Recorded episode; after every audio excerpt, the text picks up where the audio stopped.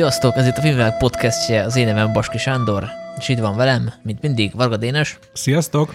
És Huber Zoltán, aki nem fizikailag van velünk, hanem az internet segítségével Torontóból. Szellemileg. Sziasztok! A mai adás igazából oszkáros adás lesz, még hogyha nem is oszkározunk, mert hogy két olyan filmről is beszélgetünk, amíg oszkárra lettek jelölve, és... Három ilyenről. Három? Hát a Titanic is Oscarra volt jelölve, Sanyi, hát sőt. Igen.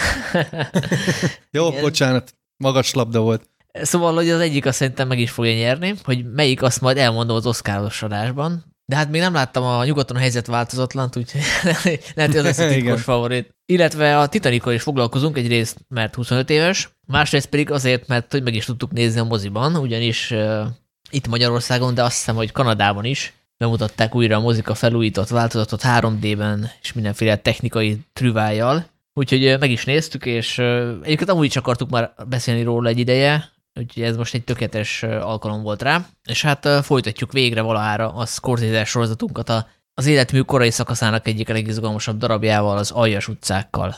Na, úgyhogy szerintem vágjunk is bele rögtön a Titanicba, Először a kötelező kérdés nyilvánvalóan az, hogy nektek milyen viszonyotok volt ehhez zsenge fiatalkorotokban, hol láttátok először, láttátok-e moziban? Csak egy gyors visszacsatolás, hogy, hogy ez mennyire oszkáros adás, most gyorsan meglestem. 11 aranyszobrot kapott annó a Titanic, és ezzel emlékeim szerint az egyik legtöbb szobrot gyűjtő film a, hát az egész film történet. Nagyon jól emlékszel, mert a Ben Hurral van egy uh, ilyen, én emlékszem erre, hogy ez nagy nagy hír volt annó. Ugye a Ben Hur gyűjtött ugyanennyit, és azt nem tudom, hogy azóta szerintem nem sikerült ez senkinek felül. Csináljuk az, Zoli, hogy amíg ezt te googlizod meg, addig mesélek a gyerekkori emlékeimről Jó. a Jó. Titanic kapcsán. Hát annyi, hogy ö, én, én úgy jöttem ki most a, a Mamut moziból, hogy ö, most 38 évesen értem meg ehhez a filmhez, mert éles emlékem kevés van, homályos azért több, arról a mozis Titanic élményről. Én úgy számoltam, hogy nyolcadikos lehettem, és osztálytársak kerültünk be, és már csak valahova nagyon előre kaptunk helyet. Ez vagy, ez talán pont az első sor volt, és ezt képzeltitek, hogy milyen egy, egy három plusz órás filmet nézni az első sorból, de azért így is hatott, mert emlékszem arra, hát ismertek ezt az érzést, a, amikor így, hát így elkezdenek potyogni a könnyeid, de ezt próbálod palástolni. Én, én erre emlékszem, hogy, el, hogy elérzékenyültem, és nyilván nyolcadikos voltam, osztálytársakkal voltunk, hát annál cikibb nincs is, mint amikor egy srác a Titanicon ott pityereg, és akkor ezt próbáltam palástolni, ez az élmény maradt meg. Meg hát persze az, hogy erre biztos ti is emlékeztek a iskolából, talán ti is onnan, hogy,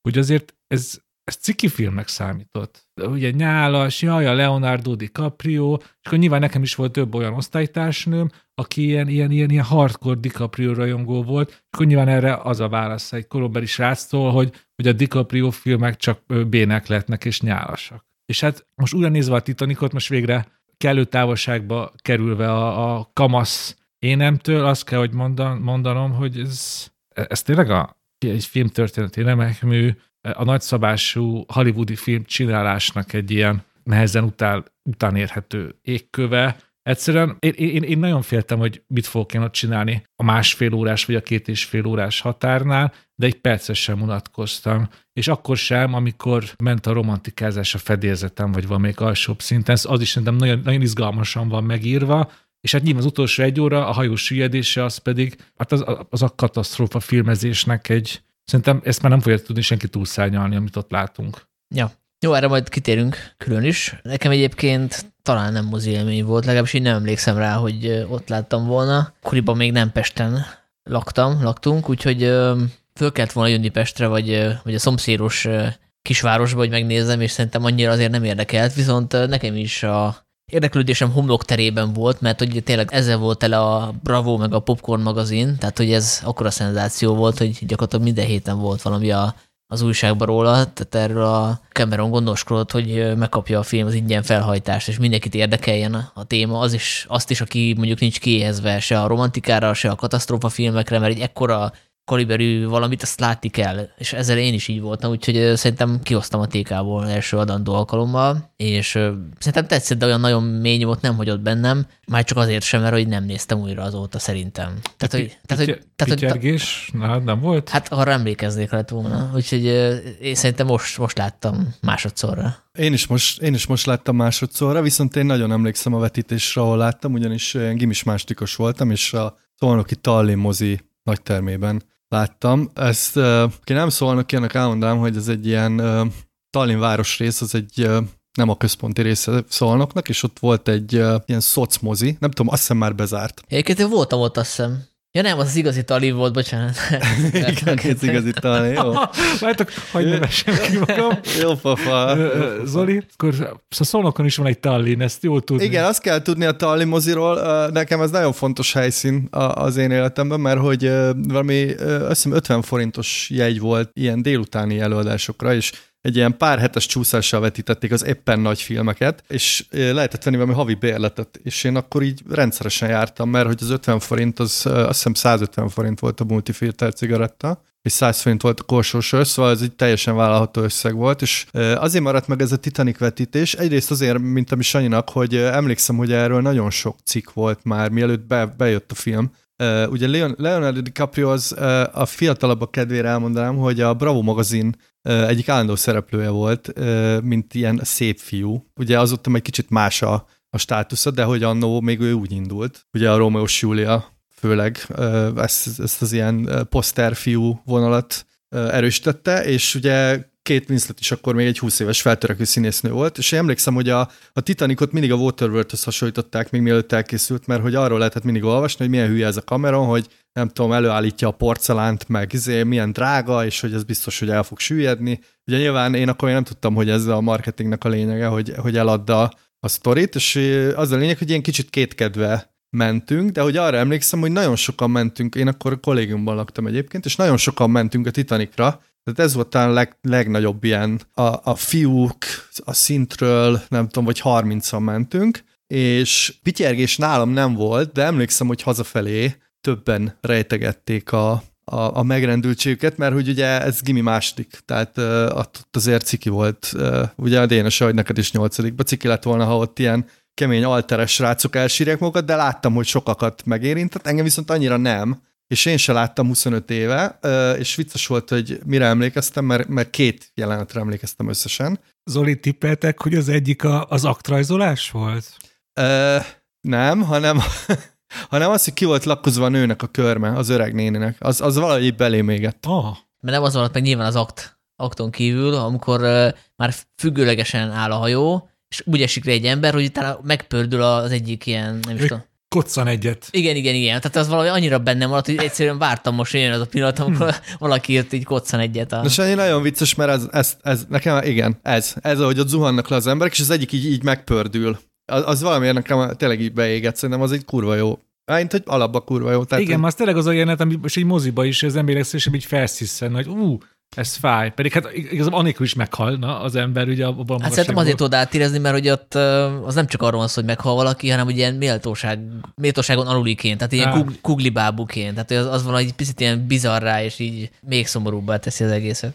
Ja, ja, úgyhogy nekem így nagy, na azért volt most ez nagy élmény egyébként, mert hogy azért ritka az ilyen, hogy így 25 év eltéréssel nézek meg valamit, és, és hogy ennyire emlékszem az eredeti mozizásra, meg a mostanira, és azért nyilván most teljesen más szemmel néztem, majd erről biztos beszélünk, hogy, hogy rengeteg ilyen kis apróságot vettem észre, amit hány éves voltam, akkor 16 évesen e, biztos, hogy tehát esélytelen lett volna, hogy, hogy egyáltalán közöm legyen hozzá, úgyhogy így nagyon, nagyon nem unatkoztam, az a lényeg. Tehát én is úgy voltam vele, Dénes, mint te, hogy, hogy kicsit féltem én is, hogy mi lesz. Ja, még egy dologra emlékszem, hogy nem volt nálam a, akkor semmiféle ital, és nagyon szomjas voltam a végén, ami vicces, hogy így ugye egy olyan filmben, ahol folyamatosan vízzel küzdenek. Most viszont vittem magammal innivalót, és nem bontottam fel, annyira lekötött a, a, a film. Én sajnos kihagytam azt a lehetőséget, pedig jó poén lett volna, hogy bevinni valamilyen koktélt, és ilyen jégkockást, jégkockázat csilingeltetni. Csak hogy egy példa arra, hogy, hogy mi az, ami biztos, hogy nem jutott eszembe nyolcadikos korom, amikor először néztem a Titanicot, hogy, hogy ez mennyire nyilvánvalóan egy ilyen, egy ilyen osztályharcos film, nem? Hogy minden, hogy a különböző szintek hát vannak a hajón, vizuálisan is, a, párbeszéd, a párbeszédek szintjén is, itt minden arról szól, hogy Hát azért ugye James Cameron azért nehezen lehet szocialistának nevezni, de, de néha van egy ilyen igazi osztályharcos hevület ennek a filmnek. Hát én is ezt rögtem, hogy ugye ez a film tényleg a marxisták álma, meg, meg egyébként van benne egy nagy adag ilyen Amerika tehát azért, azért benne van az a sat, hogy, a, hogy megjelenik a szabadságszobor, és akkor mindenki, mert ugye, ugye Amerikában mindenki egyelő lesz, és hogy ezt egy olyan rendező csinált, aki ilyen kőgazdag, és azért, tehát hogy van ebbe valami vicces. De Avatar felől nézve azért nem olyan különleges ez, tehát ez Avatar egy ilyen nem szocialista, de ilyen ökoszocialista Persze, csak utópia. Itt arra, arra utaltam, hogy mi, mi az, ami nyolcadikos koromban biztos nem gondolkoztam. Akkor tényleg a, a, ezt a diszonanciát kellett vagy helyre tennem, hogy ahogy Zoli is mondta, hogy van ez a szép fiú a Bravo magazinról, és akkor vagy el kell tudnom fogadni, hogy amúgy ő egy kurva jó színész, ami aztán nyilván később könnyen ment, azért ott még ez, ez, ne, ez nehezen lehetett ezt a két dolgot összeegyeztetni.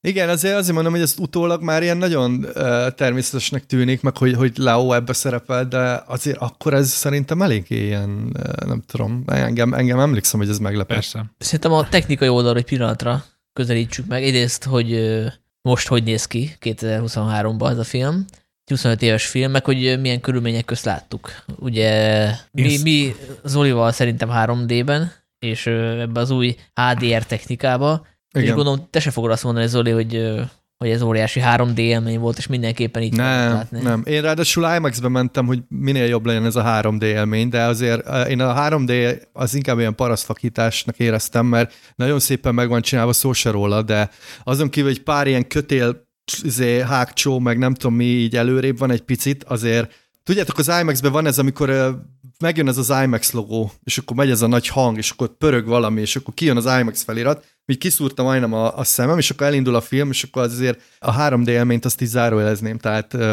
nyilván így jó el lehetett adni, de uh, viszont, viszont, hogyha már így rákérdeztél, a, én nagyon féltem ettől a, ettől a hogy, hogy, hogy mondják ezt magyarul, ez a felgyorsított frame. HDR. HDR-t, igen, mert az általában nagyon rosszul szokott kinézni. Tudjátok, a, a, a, a, a Hobbit meg ezekben volt ez meg. Avatarba is.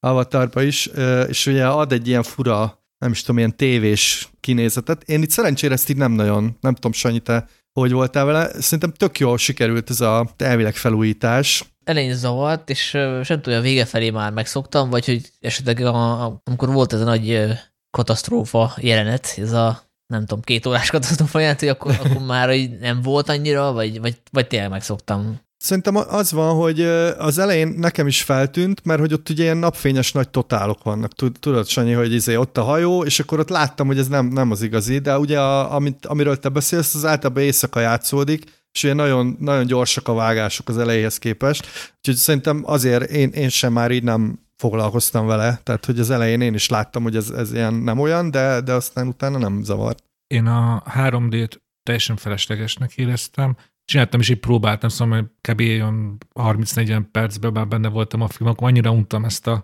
hát egy ilyen kicsit olyan, olyan béna 3 d hogy tényleg csak a kémények vannak előbb, meg ahogy te is mondod, a köterek, szóval érződik, hogy ez egy utólag lett rárakva ez a 3D-esítés, hogy így levettem a szemüveget, és próbáltam úgy nézni, és azt hiszem két olyan jelenet volt, ahol nem volt semmiféle 3D effekt, aztán a harmadiknál elkezdett homályosulni a háttér, és akkor vissza kellett vennem de, de jobb lett volna végig szemüveg nélkül nézni. Szinkronna? Arról is beszélek mindjárt. A HDR-ről csak annyit, hogy akkor abba segítsetek, hogy én az elején nagyon megijedtem. Van az a jelenet, ugye ti is mondtátok, hogy a fényes nappal volt igazán problematikus, amikor elkezd nagyon szaladni DiCaprio meg a Francesco Giuseppe, az olasz haverja, a hajó mellett, hogy még pont fel, felérjenek, és az borzasztóan nézett ki, akkor így, ez így fájt tőle a szemem.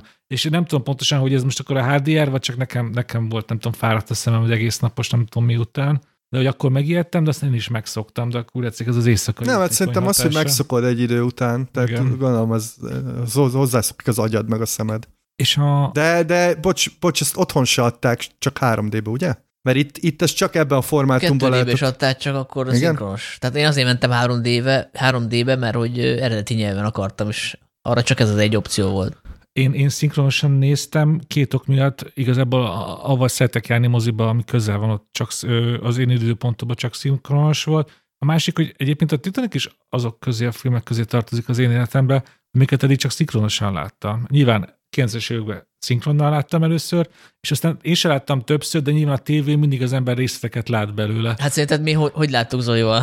Hát, 90-es években. Pont, pont ezt mondom, én már itt hozzászoktam a, a szinkronhoz, és én nem bántam, mert... Dénes bácsi nem akar változni, mert én öregen. Nem, nem, nem, de, de, de azt, azt, azt, azt, is tudjátok, hogy ez, ez, ez, ez így messze az átlagon felüli magyar szinkronok közé tartozik. Ez ugye, ez a film az esemény számban ment, ugye, ahogy, ahogy beszéltük a 90-es években is, és nyilván akkor a magyar szinkron csinálók is azért oda tették magukat. Ezért szerintem ez egy kifogástalan magyar szinkron. Jó, de hogyha már megteltem, akkor meghallgatom eredetiben a DiCaprio meg a két Winslet hangját. Na jó, ezzel lépjünk túl, mert ez egy ilyen két órás külön. Azt ne nyissuk ki ezt a Pandora szelencét. Én viszont az aktuális mozi élményemről meséljek, mert azt szerintem elég izgalmasan sikerült. Na, na jó. Mert ő nem volt, tehát, hát sőt, még félház sem volt, de hát nyilvánvalóan itt azért voltak többen olyanok, akiknek nagyon sokat jelentett a Titanic, és ugye a, a legendás ajtós jelenetrér, ugye ahova csak két viszlet fér fel, ott, ő, hát ott, ott, ott a jobb oldal irányban így több-több elég erős szipogás is elindult a moziba. Tudjátok, amikor próbálja valaki visszanyelni a könnyezését, de hát nem sikerül, mert hát épp DiCaprio süllyed alá a jeges vízbe.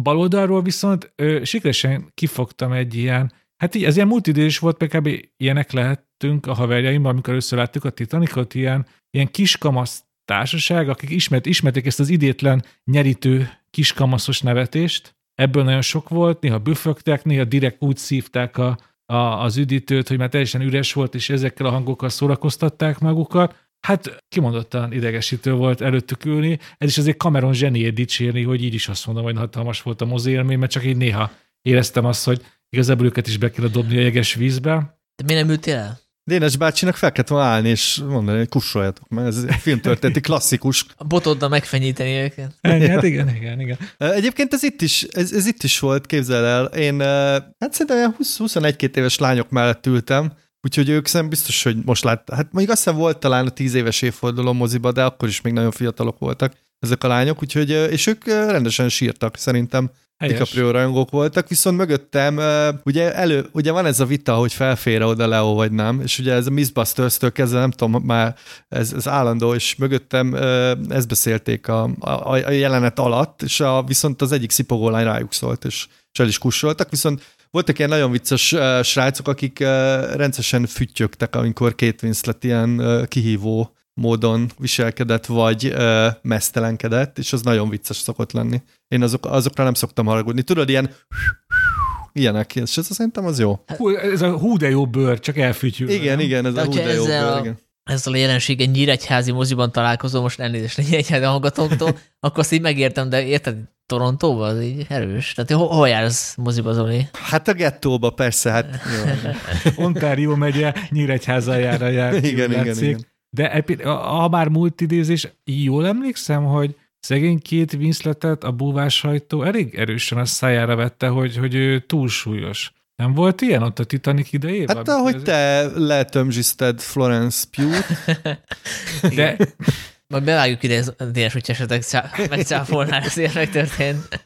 A, a szó legjobb értelmével tömzsisztem, a legnemesebb értelmében is, akkor de most visszamenőleg se értem ezt a ként Winsletnek ezt a Hát szerintem... Body shaming szerintem tehát, tehát, hogy, jól nézett ki. Most szerintem is jól néz ki, de hogy én azt így föl is írtam, hogy azt említsük meg, hogy tök jó a casting, mert hogy vettek egy klasszikus szép fiút, bár picit a, a DiCaprio kicsit talán femininebb annál, ami mondjuk divat volt abban a korban, de hogy ő egy klasszikus szép fiú, és akkor vettek egy, egy nem klasszikus szép nőt, aki nagyon ha. szép, aki nagyon szép, de például megnéztem most a, a, a táradásra készülve a, a Todd Fieldnek a előző filmjét. Igen. És abban azért sírja magát szegény két Winslet, mert hogy ő szembesül vele, hogy ő nem olyan szép, mint a Jennifer Connelly.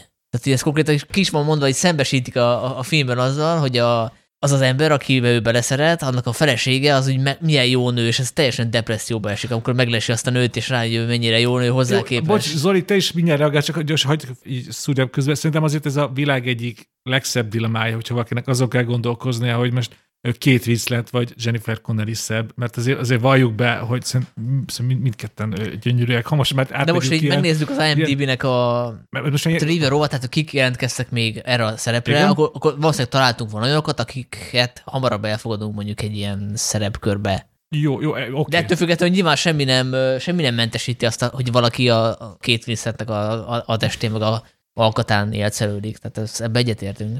Igen, de szerintem itt azért volt jó a casting, mert ugye két Winslet egy ilyen klasszikus English Rose. Tehát tudjátok, úgy is hívják egyébként, hogy Rose. Tudjátok, mi az English Rose? Van ez, a, ez az arisztokratikus szépség, aki, aki nem az a klasszikus értelmen vett szépség, nem, nem egy Jennifer Connelly. Hanem Jennifer Lawrence, nem? Jennifer Lawrence. Igen, hát ő, a, ő inkább a, a redneck szépség, de most az másik dolog, de most már minden színésznőt megsértettünk itt nagyjából, aki... Na, szóval csak mindegy, csak annyit akartam mondani, hogy azért működik jól, mert hogy ugye azt kell elhinnünk, hogy ő egy ilyen kőgazdag csávónak az ilyen lecsúszott arisztokrata menyasszonya. Azért ezt mondjuk Jennifer Connelly-vel nehezen hittem volna el vagy hát nem tudom ti, hogy vagytok vele. És hát DiCaprio meg nyilván ugye én egy percig nem hittem el, hogy ő egy 1912-es uh, úriember, aki zé, nem tudom, rajzol. Tehát, hogy ő azért eléggé hozta a, a Backstreet Boys-os vibe-ot szerintem. Nem volt elég proli? Uh, igen, hát azért, ne, azért nem volt proli, tehát hogy azt azért láss be, uh, hogy nem volt proli. Igen, igen, egyetértek. Egyébként az így fölmerült bennem, hogy, hogy miért nem lehetett megcsinálni, hogy mondjuk az legalább az egyik szereplő legyen angol, mert itt most arról van szó, hogy két amerikai megy vissza Amerikába történetesen. De, de várj, várj, Rose karaktere angol, brit, és ugye egy brit színésznő két. Nem, játszott. A, nem amerikai? Szerintem amerikai, nem, nem, nem, nem, nem, az volt, hogy Philadelphia? Én nem, mindegy. De mindjárt nézem most, ez nem új. De, az, az, de azt szerintem, amúgy azt szerintem problémás a filmben, hogy... De várj, az hogy... pont erre, erre építetted fel az érvelésedet két Winslet karakterével. Hát de várj, az English Rose az nem azt jelenti, hogy valaki angol, hanem ez a típusú, az, az lehet ausztrál, amerikai, kanadai. Nekem az egész úgy jött le, hogy ők egy lecsúszott brit arisztokraták, akik egy amerikai új gazdag ficsúrhoz adják a lányukat, hogy megmentsék Ugye mondták is, nekik már nincs másunk, csak a nemesi nevünk, meg az adósságaink. Ö, egy egyébként szép, van egy olyan, bocsánat, van egy olyan, hogy Titanic fandom wiki, és egész életrajz van hozzá. Rose was born in Philadelphia, Pennsylvania. Ah, köszönöm, hát akkor az egész film átértékelődött benne. Jó, Várjatok, akkor elmondom az én fő problémámat, ami most nagyon zavart. Nem értem, hogy hogy jön ki a matek Rózzal kapcsolatban, mert hogy ugye a Titanic 1912-ben süllyedt el, itt nem tudom hány éves, talán 16, 17, 18. 17-et mondanak. 17, oké, okay, és ugye a, a jelenben játszódó jelenet, ami mondjuk legyünk megengedők 1996, Hát akkor játszódik papíron, igen, igen. Igen, na akkor ez a nő, aki ott van, az 101 éves. Az nem tudom, az nekem nem, 101 éves nő szerintetek van annyira fürge, hogy felmászik a hajókorlátra mesztelenül, vagy kvá, izé, nem tudom. Ugye a keleti Ágnes az pont ennyi, vagy 102, jó, és okay. elég fürge, igen, igen, igen. Oké, okay, meggyőztél. Akkor Meg Róz egy... Élete, élete szerelméről van szó, ami új energiát ad neki, a múlt, a múltnak a csoda. Egyébként a színész, aki játszott, az nyilván sokkal fiatalabb volt. Hát 89, azt hiszem, tehát, ja, ja. vagy 80. Jó, uh, egyébként... Picit, bocsánat, ja, mondjál akkor, mondjál. Bocsánat, csak még azt akartam, hogy nekem a most a nagyon nagy felfedezésem nem is uh, ez a két Winslet uh, Leo vonal, hanem uh, a jelenben játszó jelentben ez a, ez a csávó, a, akit a Bill... Uh, Bill Zane, Billy Zane. Nem, nem, nem, a, aki vezeti ezt az, ezt az egész expedíciót. A Paxton, nem? Paxton, igen, a Bill Paxton. Tudjátok, aki úgy nézett ki, mint egy ilyen beach bum. Igen, igen, a Paxton. És aki meghalt nemrég. Igen, sajnos. Ő, ő tulajdonképpen James Cameron alakítja, ez nekem most esett le, hogy az egész sztori ott, amiket mond, hogy, hogy nekem az, az jött le, hogy ez egy ilyen alkotói önvallomás, hogy fosztogatjuk itt a Titanicot, de végre megértjük, hogy izé, és hogy nem, nektek nem volt egy ilyen ráismerés? Annyira igazad van, hogy a film egyik utolsó mondata, azt a Paxton mondja, hogy én három éve kutatom a Titanicot, de nem értettem meg, mert nem éltem át. Igen. Ugye ez, ez mi más, mint Cameronnak a kicsit olyan önkritikája, amit aztán ugye valahogy mégis így maga mellé fordít, hogy ez egész film azért van, hogy mi mégiscsak átéljük a Titanic katasztrófáját, ergo megértsük. Igen, igen, igen. Szóval, szóval igazából ezt egy ilyen nagyon ravasz öndicséretnek is lehet venni ott a végén, mert valójában mi átéljük a Titanicot, ahogy, ahogy azt egy világ egyik legjobb rendezője kedvünkre tesz ezáltal. Hát egyébként tényleg a Cameron tényleg ezt csinálta, hogy lement a Titanic roncsához, nem tudom, tízszer, vagy lehet, hogy többször is.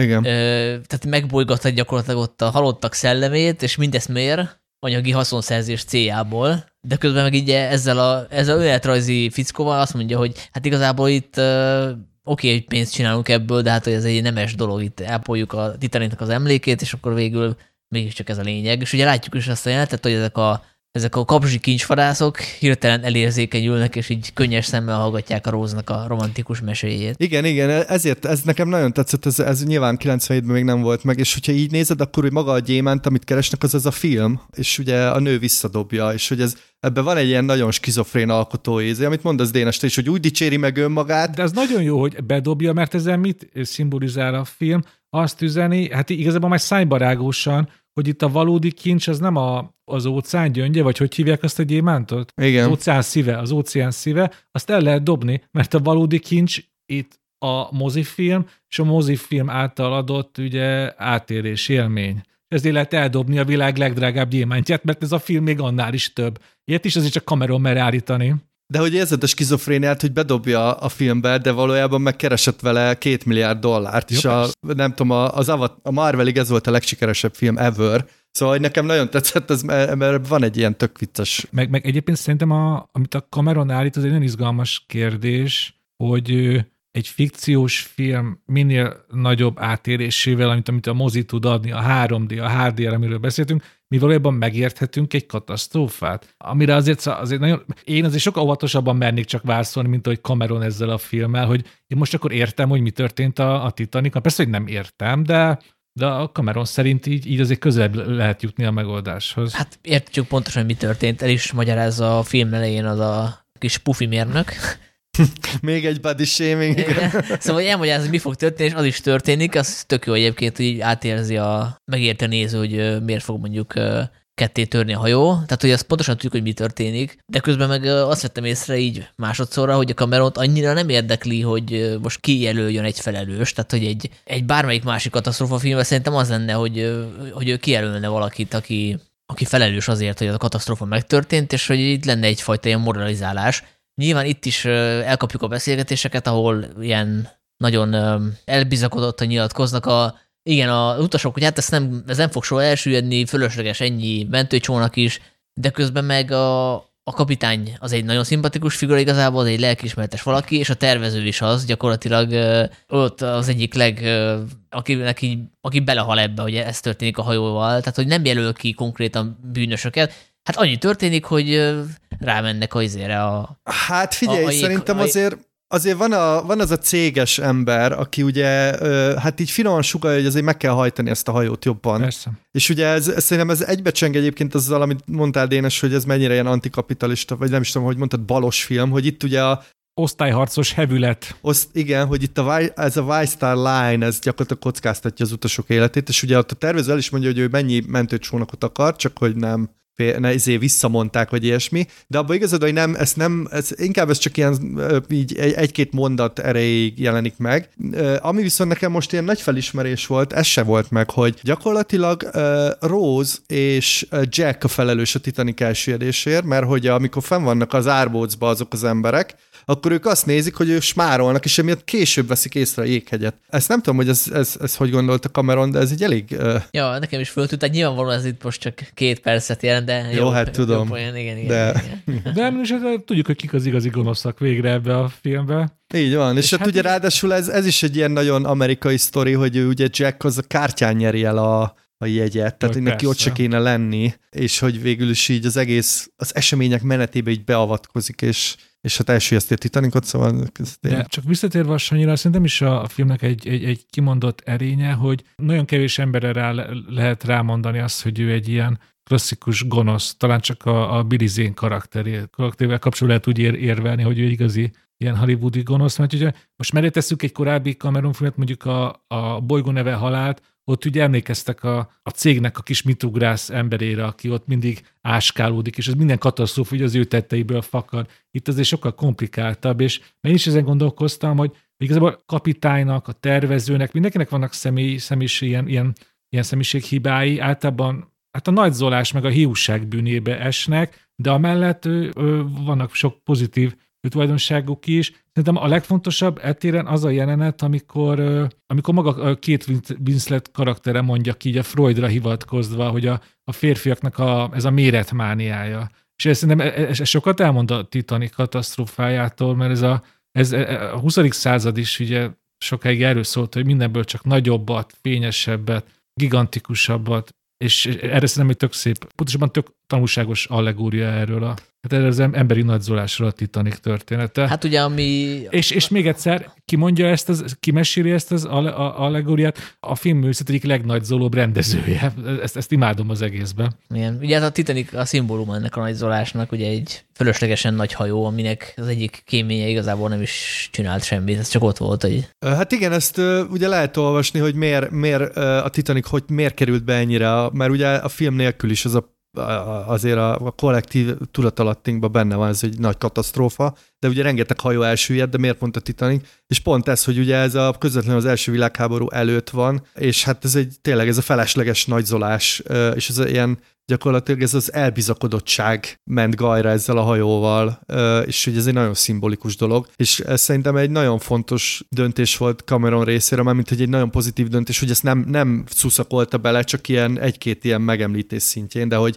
hogy nem arról szól a film, hogy hú, itt van az emberiség, építi ezt a kurva nagy hajót, és akkor a jéghegynek megy, és hogy ez mi mindent jelent, hanem ez csak úgy ott van, de hogy nem fontos. Meg hát a nagyzolás hoz vehetjük azt is a Cameron részéről, hogy ugye egy 190 perces filmet forgatott, ahol ahol már csak a kerettörténet is, most nem értem, hogy hány perc, de hogy az is elég, elég hosszú, tehát hogy nem azt csinálja, mint a, amit sokan a rendezők szoktak, amikor ilyen flashback szerkezetet alkalmaznak, hogy legyen gyorsan egy ilyen kiinduló pont, ahonnan elindítjuk a filmet, és akkor utána pár perc, és már benne is vagyunk az igazi sztoriban, mert mindenkit az érdekel, nem az, hogy egy ilyen száz éves nénike ott mit csinál, hanem, hanem hogy lássuk a, ja, ja lássuk az akciót, meg a, a, a pusztítást, meg a romantikát, és ehhez képest tényleg ilyen, egy ilyen nem is tudom hány fél óra, biztos van fél óra. Minimum fél óra, és amúgy ezen én is meglepődtem, mert én úgy ültem be a moziba a halvány emlékeim alapján, hogy a, hogy a, a jelen időszál az inkább csak a végén lesz. És tökre megdöbbentem, hogy az elején is milyen hosszan mesélik ezt, hogy, hogy lemegy a buvár, megjön az öregasszony, hát ismeritek. Hát úgy volt vele a Cameron, hogy ha már annyit dolgoztak ott a tengeratjáról, akkor legyen már meg a felvétel benne. És amúgy csak egy apró részlet, amit biztos, hogy nem így forgatna le 2022-ben, 2023-ban James Cameron, biztos vagyok benne, hogy nem egy orosz hajóval csinálná a Titanic felderítését, és ugye többször is lehet orosz nyelvű szövegeket, meg az orosz zászló is ott. Az egyébként valóság, mármint, hogy Cameron tényleg egy orosz hajóval ment a Titanichoz búvárkodni, tehát az, az is ilyen önreflektív gesztus. De az biztos, hogy most nem csinálná meg. Most ukrán hajóval menne. Hát persze, ugye a 90-es évek ez teljesen más volt. Akkor éppen Amerika meg Oroszország ilyen óvatosan közeledett egymáshoz. Ugye Oroszország meg Amerika ugye a padlón volt, de ez most meg itt egy mellékszám. Hát ja, azért őket lehetett megkenni, hogy vigye ki a kőgazdag. Ja, ja. De egyébként ami, amire én, bocs, csak még, még egy dolog, hogy a szerkezet, hogy én például uh, valahogy úgy emlékeztem, hogy a, sokkal hamarabb jön a jéghegy. Tehát, hogy így a, ez a film, ez az abban a szempontból is érdekes, hogy a három órának a, Hát szerintem az első két óra az ilyen romantikázás, meg ugye megismerjük nyilván a hajót, de hogy a maga, a, amikor átmegyünk teljes ilyen klasszik katasztrófa filmbe, az, az én úgy emlékeztem, hogy jóval hosszabb. Uh, ahhoz képest azért nem, és hogy nyilván az a, a, ott vannak az igazán ilyen izé jelenetek, amik kurva sokba kerülhettek, és például nagyon tetszik, hogy úgy úgy érkezik a víz, ahogy egyébként a folyékony Terminátor ö, befolyik a, a rácson, biztos emlékeztek, és hogy, és hogy onnan, így, onnan így bedobja a gyeplőt, és onnan, onnan ilyen elképesztően, ezért csak hogy nagyon, én nem emlékeztem, hogy ennyire nagy a kontraszt a, a romantikus film és a katasztrófa film között, vagy nem tudom, hogy nektek volt-e ilyen Nekem, nekem, de... jaj, jaj, nekem meg volt, csak annyi a különbség, hogy gyerekként, kamaszként ezt nyilván túlkapásnak éreztem, tehát most kit érdekel ennyit a ja, ja. Két, két Winslet meg a DiCaprio-nak a románca, és hát hogyha mondjuk eltekintünk a katasztrófától, akkor tényleg annyira nem is érdekes, mert ugye ilyet már milliót láttunk, hogy egy szegényebb sorból származó srác meg, megismerkedik egy, egy ilyen arisztokrata nővel, vagy fordítva, de hát ugye ezt azt teszi különleges, hogy mi van a háttérben, tehát hogy ez attól érdekes ez az egész viszony, és így most már így felnőtt feje azt gondolom, hogy szükséges, és volt egy ilyen háttértörténet, mert ha csak a, a katasztrófa képei vannak benne, akkor az egy katasztrófa pornó, tehát hogy az nem érdekes, abban nincs ott az emberi, emberi vonatkozás, úgyhogy így most egyáltalán nem éreztem soknak, meg szerintem így működött is a, működtek is ezek a jelenetek, tehát a kémia az így nagyon, nagyon megy köztük, és szerintem tök jól vannak találva ezek a jelenetek, hogy még nem, nem gicsesek, de kellően érzelmesek, meg, meg viccesek is néha, ugye, amikor így köpni tanítja, tanítja a rószt, vagy amikor ott évődnek egymással, Szerintem így teljesen jó működött, úgyhogy volt, ahol túlkapást éreztem, de inkább a, az akciójeleneteknél, illetve egy konkrét pontnál, majd mindegy, akkor most előugrok, amikor a, a Billy Zane karakter előkapja a pisztolyt. Tehát az egy picit túlzás volt. Tehát, hogy értem, hogy, értem, hogy fölzaklatta, hogy elviszik a, a csaját, de hogy érted, süllyed a hajó, mindennyien ott fognak meghalni, teljesen fölösleges még agyon is lőni őket. Igen, de én azt elhittem Billy Zane-nek, mert hogy ő egy ilyen, tudod, ő minden áron győzni akar, és hogy, a, és hogy ő tulajdonként kezeli a nőt, és akkor gyakorlatilag olyan, mintha ellopta volna, nem tudom, a manzsetta gombját. Jó, nyilván egy kicsit nekem is ilyen komikus lett, amikor már négy emeleten keresztül nem tudom, így üldözi, de, de igen. Nekem inkább azzal volt a bajom, hogy, hogy tök jó ez a románc, csak hogy a, a mellékszereplőket így azért elég igazságtalanul. Tehát például ez az olasz haverja, ez ilyen kvázi ilyen ö, süllyedő töltelék lesz a végén. Tehát, hogy így ö, e, ott hagyja a, a, a kabinba, és akkor utána azt látjuk, hogy süllyed a hajó. Tehát, hogy... Na jó, de így is 190 perc a film. Hát tudom, persze, persze. De, de Zoli ezzel azt üzeni Cameron, hogy a szerelem elvakít. Ugye, ez igaz. Ez... Ő csak addig foglalkozik a haverjaival, amíg ugye két Winslet fel nem mászik oda, a, a felsőbb szinten meg nem jelenik előtte, és onnantól kezdve neki már csak a két Winslet létezik. És ö, igen, hogyha, hogyha volt ilyen új felfedezés a film kapcsán, az, hogy a, a, amit te is most így érintettél, Sanyi, hogy mennyire szellemesen, és, és akár még ezt az ott is megkockáztam, hogy intelligensen van megírva ez a szerelmi szál. Mert én én így többször meglepődtem, hogy, hogy, hogy mennyire bele tudok merülni, merülni, és szerintem a párbeszédek, mert nyilván színészi játék, de hogy, hogy például a, az elején az öngyilkosság, amikor tényleg megkapjuk ezt, a, ezt az idióta kisét, amikor ugye a, a gazdag, elkényeztetett lány inkább öngyilkos lesz, mint hogy élete végéig ugye dollármilliókat költsön a, a, az amúgy érzéketlen ura mellett, és ez is én tök jól meg volt írva, hogy a DiCaprio ugye elkezd ilyen, ilyen flagman arról beszélni, hogy náluk Wisconsinban milyen hideg van.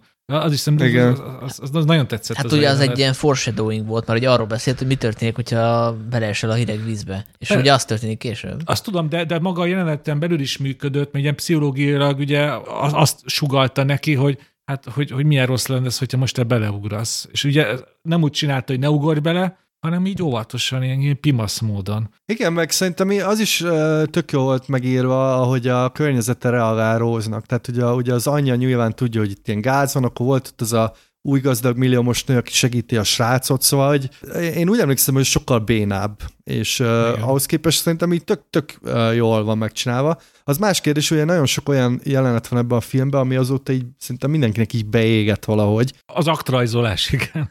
Az is, meg ahogy eh, kiállnak oda az elejére, meg ahogy ott a, tudjátok, bemegy a bálterembe DiCaprio, és akkor jön le Róz igen. lassítva, ezeket ezért én kicsit most így utólag már így... Hogy amit a körhintából loptak, ugye? ja. na, jó, na jó, ugye tényleg sose hittem volna, hogy tényleg én ekkora Cameron rajongó leszek, hogy emlékeztek a decemberi Avatar 2 adásra, ott is tökre dicsértem, amit én nem hittem volna, mielőtt én Avatar 2-re be. Hát öregszel, Dénes. Hát öre, öregszel, ilyen, ilyen, ilyen szentimentális vén papú leszek nem sokára, de addig hagyd mondjam el, hogy most azért egy negatívumot még mindig látok ebbe a filmbe, és ez nyilván a, az én szellemi fejlődésem most az, hogy, hogy ez a Celine Dion My Heart Will Go On éveken keresztül ugye mindenhonnan szólt, és már először is idegesítő volt. Szóval, hogyha én egyszer megtalálnám ennek a filmnek a negatívjait, akkor azt a büntettet követném el, hogy, hogy kitörölném azt a Celine Dion számot. Szerintem ez egy jobb film lenne, szerintem. Van egy új, új-zélandi komikus, aki eljátsza ezt rosszul, ezt a fuvola témát, és én azóta azt szoktam hallani, és ez nagyon sokat segít. Ajánlom, Dénes, majd átküldöm az adás után, jó? Köszönöm. Szóval, hogy bármi szólhatna ott tényleg, csak ne az a igen. Trükkökről is beszélhetnénk még külön egy órát. Szerintem nagyon jól, nagyon jól működnek még most is. Nyilván látszik egyszer-kétszer, hogy az a víz azért a háttérre nem mindig tűnik valóságosnak, de hát annyit fejlődött az utóbbi időkben a víz megjelenítésének a technikája, ugye erről maga Cameron is tudna beszélni a Avatar 2 kapcsán, hogy hogy nyilván mai szemmel már föltűnik, de hogy azt leszámítva a makettek, meg az egész megépített díszlet, azt szerintem kura jól néz ki, és, és ahogy le van vezényelve az egész szétroppanás a hajónak, az is, az is iszonyú izgalmas, és, és, és nagyon dinamikusan van megvágva. Meg azt tetszett, hogy voltak ilyen vágóképek, amik így bennem jobban megragadtak, mint mondjuk a, a, az ilyen grandiózusabb pusztítás képei. Például van egy ilyen jelenet, ahol azt látjuk, hogy a, a konyhában, vagy nem tudom hol, megindulnak a, megindul a rengeteg tányér, amiben van téve a, a, a helyére, és így leesik. Pedig érted, hogyha mondjuk azt mutatják, hogy egy óriási csillár összetörik, az így lehet, hogy így papíron egy grandiózusabb, de nekem valahogy ez így kife- kifejező. Az bennem is megmaradt, Sanyi, mert szerintem az olyan, hogy tök sokat elárul arról a, a nagyzolás hiába valóságáról, hogy hogy hónapokon keresztül készítették ezeket, nem tudom, herendi porcelánokat, szóval nagyon drága porcelánokat, aztán ez lett, amikor így jön egy jéghegy. Meg szerintem az azért működik jobban, nekem is tetszett, mert hogy te nálad is tört már tányér, és tudod, hogy az mi. Igen. Grandiózus csillárok nem szakadtak le a közeledbe soha bizonyos életbe, remélem, vagy hát nem tudom, hogyha kastélyod van, akkor örülök neki, de hogy értitek, szóval hogy azzal sokkal könnyebb átérezni ennek az egésznek a súlyát. Tehát, hogy én törtem Igen. már el egy darab tányért, és az is kurva szar feltakarítani, meg minden, itt meg leesik, nem tudom, 200. Hát még jó, hogy elsüllyedt a hajói, nem kell senkinek feltakarítani. Igen, ne is mondja.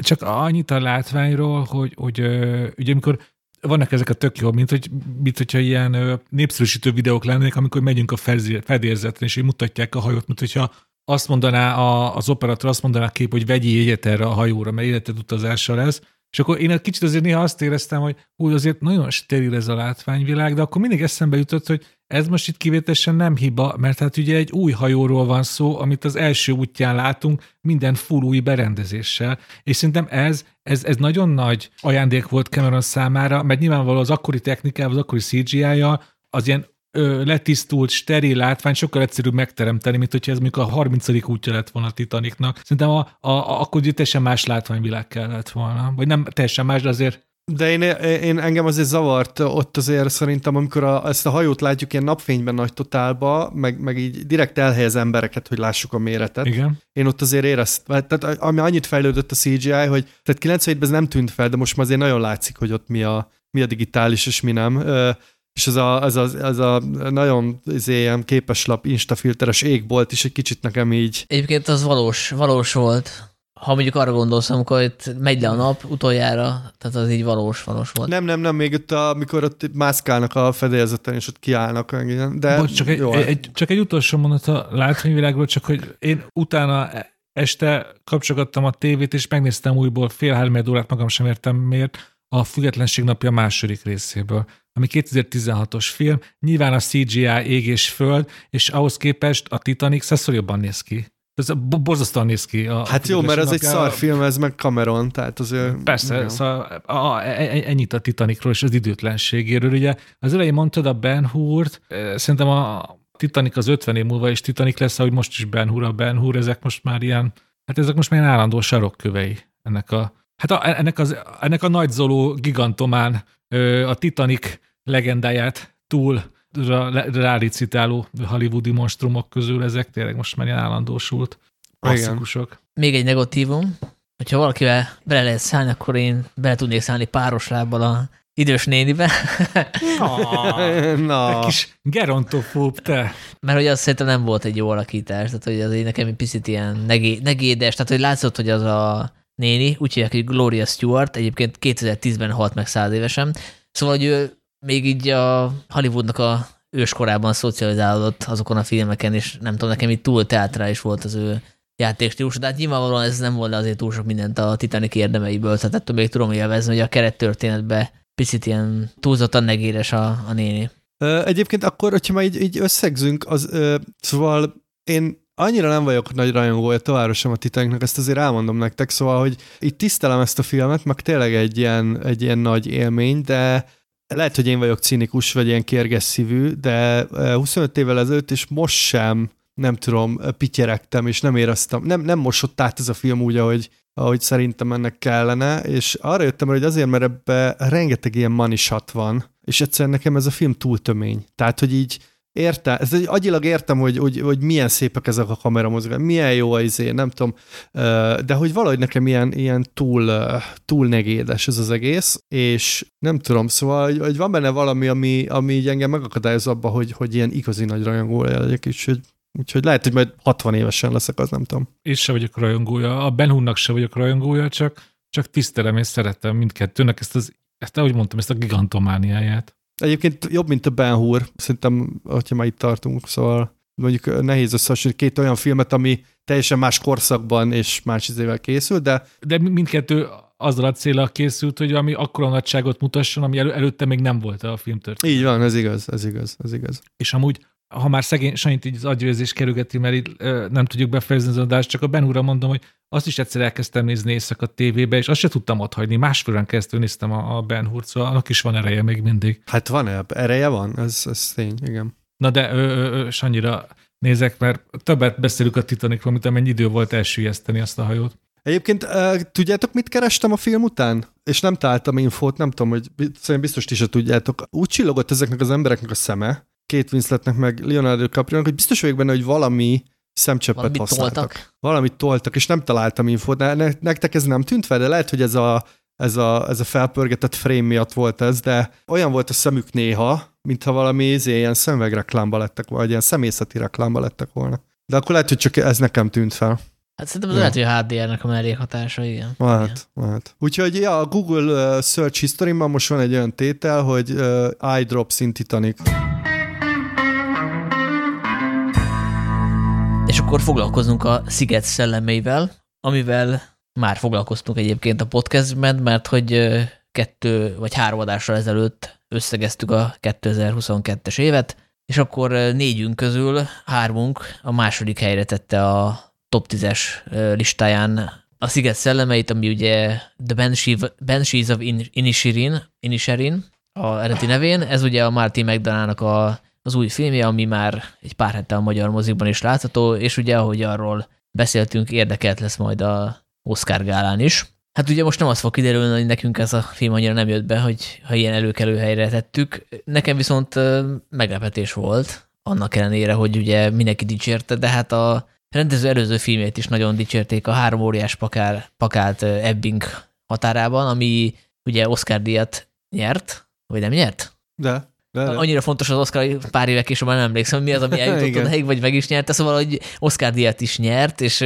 amikor így megnéztem, akkor nekem nagyon tetszett, de így utólag az maradt meg belőle egy picit uh, dagályosabb, meg talán uh, nem annyira Martin McDonough sem ennyire én mondjuk elvárnám, és nekem ugye az Bruges az, ami a, az etalon volt tőle, és így féltem tőle, hogy ide nem fog visszatérni erre a, erre a szintre, és hát uh, sikerült neki, abszolút meglepett ha esetleg valaki nem hallott volna még a történetről, ugye Írország partjaitól nyugatra van egy sziget, itt éldegél két haver, a, a Kolm és, a, és Pedrik, és a, az egyikük, a Kolm, akit ugye Brendan Gleeson játszik, bejelenti egy nap, hogy nem akar többé barátja lenni Colin Ferelnek, aki ezt nagyon zokon veszi. És ebből alakulnak ki konfliktusok. Na most, ha rajtam múlna, akkor ennyit mondanék el a filmből, mert én ennyit tudtam, és ez nekem tök jó volt, hogy, hogy nyilván tudtam, hogy még van egy Barry Kiogen által alakított figura, meg, meg van egy ö, ö, huga is a Colin Farrell karakterének, de hogy mi az az ultimátum, amit a Brendan Gleeson karakterek kioszt, azt nem tudtam, és szerintem egy ilyen érdekes, érdekes, érdekes nem tudom, ti tudtátok, amikor néztétek nem. a filmet? Mert az előzetesben benne van, ugye? Hát én ugye kerülöm az előzeteseket, én, én annyit tudtam, ugye a film marketingéből annyi ért el, hogy ez a gyakorlatilag az erőszakik után újra összeáll a két nagy ezért, színészpáros, és hogy egy barátságot így felmond az egyik fél, ennyi. Én is ennyit tudtam, és hát szerintem nagyon, nagyon izgalmas irányokba megy onnan a film. Tehát, hogy ez, ez egy ilyen nagyon, hogy mondjam, ez egy nagyon, le, nagyon egyszerű premisszának hangzik, egy ilyen már-már ilyen banális drámai szituációnak, ehhez, ehhez képest azért itt, itt nagyon másról van szó. Tehát az a kérdés, hogy ezt el lehet -e spoilerezni, vagy hogy, vagy hogy el kell-e, mennyire? Hát én... Mert így nyilván ki lehet találni, hogy hova fog fejlődni ez a történet, tehát nyilván nem arról, hogy a film végén együtt fognak nem tudom, lepkékre vadászni ott a laplementében. A igen, igen, igen, igen, igen. igen. Mert erről lehet, hogy akkor majd kéne húzni egy határvonalat, hogy onnan. Szerintem le, húzzunk egy határt, hogy, hogy spoiler, nem? Tehát, hogy uh, igazából szerintem maga, a, maga az, hogy mi, tehát konkrétan mi a, az ultimátum, azt szerintem annyira nem is fontos. Hát azért e, e, elég lényeges. Hát meg nagyon, na, nagyon jellemző a szerzőre, nem? Hogy egyszerre durva és egyszerre vicces. Ez annyira Martin McDonagh-os. Annyit akartam mondani, hogy az, hogy konkrétan mi az nem fontos, az a lényeg, hogy, hogy nagyon túlzó és nagyon vicces is egyszer. Vagy hát vicces, hát most a McDonald's sem vicces. Tehát Igen, azért. annyit az elejére elmondanék, hogy ugye azt ugye sokszor el szoktuk mondani, hogy minden történetet megírtak, már semmi újat nem lehet elmondani, és nekem azért tetszett ez a film, mert hogy itt a Martin McDonagh bebizonyította, hogy, hogy egy nagyon egyszerű ötlettel is lehet egy ilyen óriási történetet, egy ilyen fantasztikus sztorit elmesélni, mert hogy hát én nagyon régóta nézek filmeket, meg olvasok regényeket, de én nem is emlékszem, hogy lett volna egy olyan történet, aminek az a kiinduló pontja, hogy két barát úgy veszik össze, hogy egyik napról a másikra, illetve nincs is konkrét összeveszés, hanem egy szakítás van. Ugye romantikus történetekben ilyeneket találkozunk, hogy szakítani kell egy párnak, esetleg valami külső, külső okok miatt, de hogy ez egy hetero emberekkel történik meg, ez egy baromi izgalmas ilyen drámai konfliktus, és ugye azt is szokás mondani, hogy a karakterekből alakul ki a történet, és itt tökéletesen meg lehet ezt figyelni, mert hogyha megnézzük ezt az alapkonfliktust, hogy történik egy szakítás, és utána annak a két embernek kerülgetni kell egymást, akkor abból következik a helyszín is, ugye egy sziget. És hogyha már megvan a, a helyszín, meg a történet, akkor következik az idő is, tehát hogy nyilvánvalóan ennek akkor kell játszania, amikor még nem olyan fejlett a technika, meg nem lehet csak úgy elrepülni, meg nincsenek, nem tudom, mobiltelefonok, hogy barátokat tudja online keresni, hanem ott kell lenni fizikailag egy térbe, és innen már így ott is vagyunk a, a, a Martin McDonald-nak a kedvenc helyszínén, meg korszakán, mert ugye a színdarabjaiba ebből a vidékből válogatja ki a, a, a szereplőit is, ezeket a nagyon picit ilyen primitív, vagy nem tudom, elmaradott figurákat, és, és azt a helyszínt is, és itt, itt, itt rendezi be a kamaradrámáit, és, és én azért mindig fálom a, a színdarab adaptációktól, nagyon szimpadias lesz, és ez ugye nem szimpadi adaptáció, de egy kvázi trilógiának a befejezése, egy olyan trilógiának, aminek az előző két rész egy színdarab volt. És bizonyos szempontból ez is szimpadias, hiszen emberek beszélgetnek zárt terekben, nagyon kevés szereplő van, és, és mégse éreztem azt, hogy itt egy színdarabot látnék, ahol bármit is bekorlátoz a szűkös helyszín. Én, a, én, én tényleg csak, a, hogy az egyszerű premissza mögött mennyire több rétegű alkotás rejlik. Én, én, én azt nagyon bírtam a, a filmben, hogy hogy amikor olyan kedvem volt, akkor ezt így vehettem, ahogy te is mondtad, egy, egy, egy, egy, egy szakítás történetnek, annak a kérdések a boncolgatása, azt a kérdés boncolgatva, hogy, hogy mi most a helyesebb, hogy hagyjuk ezt a kapcsolatot elveszni, vagy hogyha belé kapaszkodunk, és próbáljuk megmenteni azt, ami már menthetetlennek tűnik. Ez egy ilyen univerzális történet az elengedésről versus küzdelemről, Amúgy pedig ezt, ezt, ezt lehet egy, egy elég egyértelmű történelmi parabolaként is értelmezni ugye a, a, az ír polgárháborúról, mert ugye, és e, ez számomra nagyon izgalmas része a filmnek, hogy,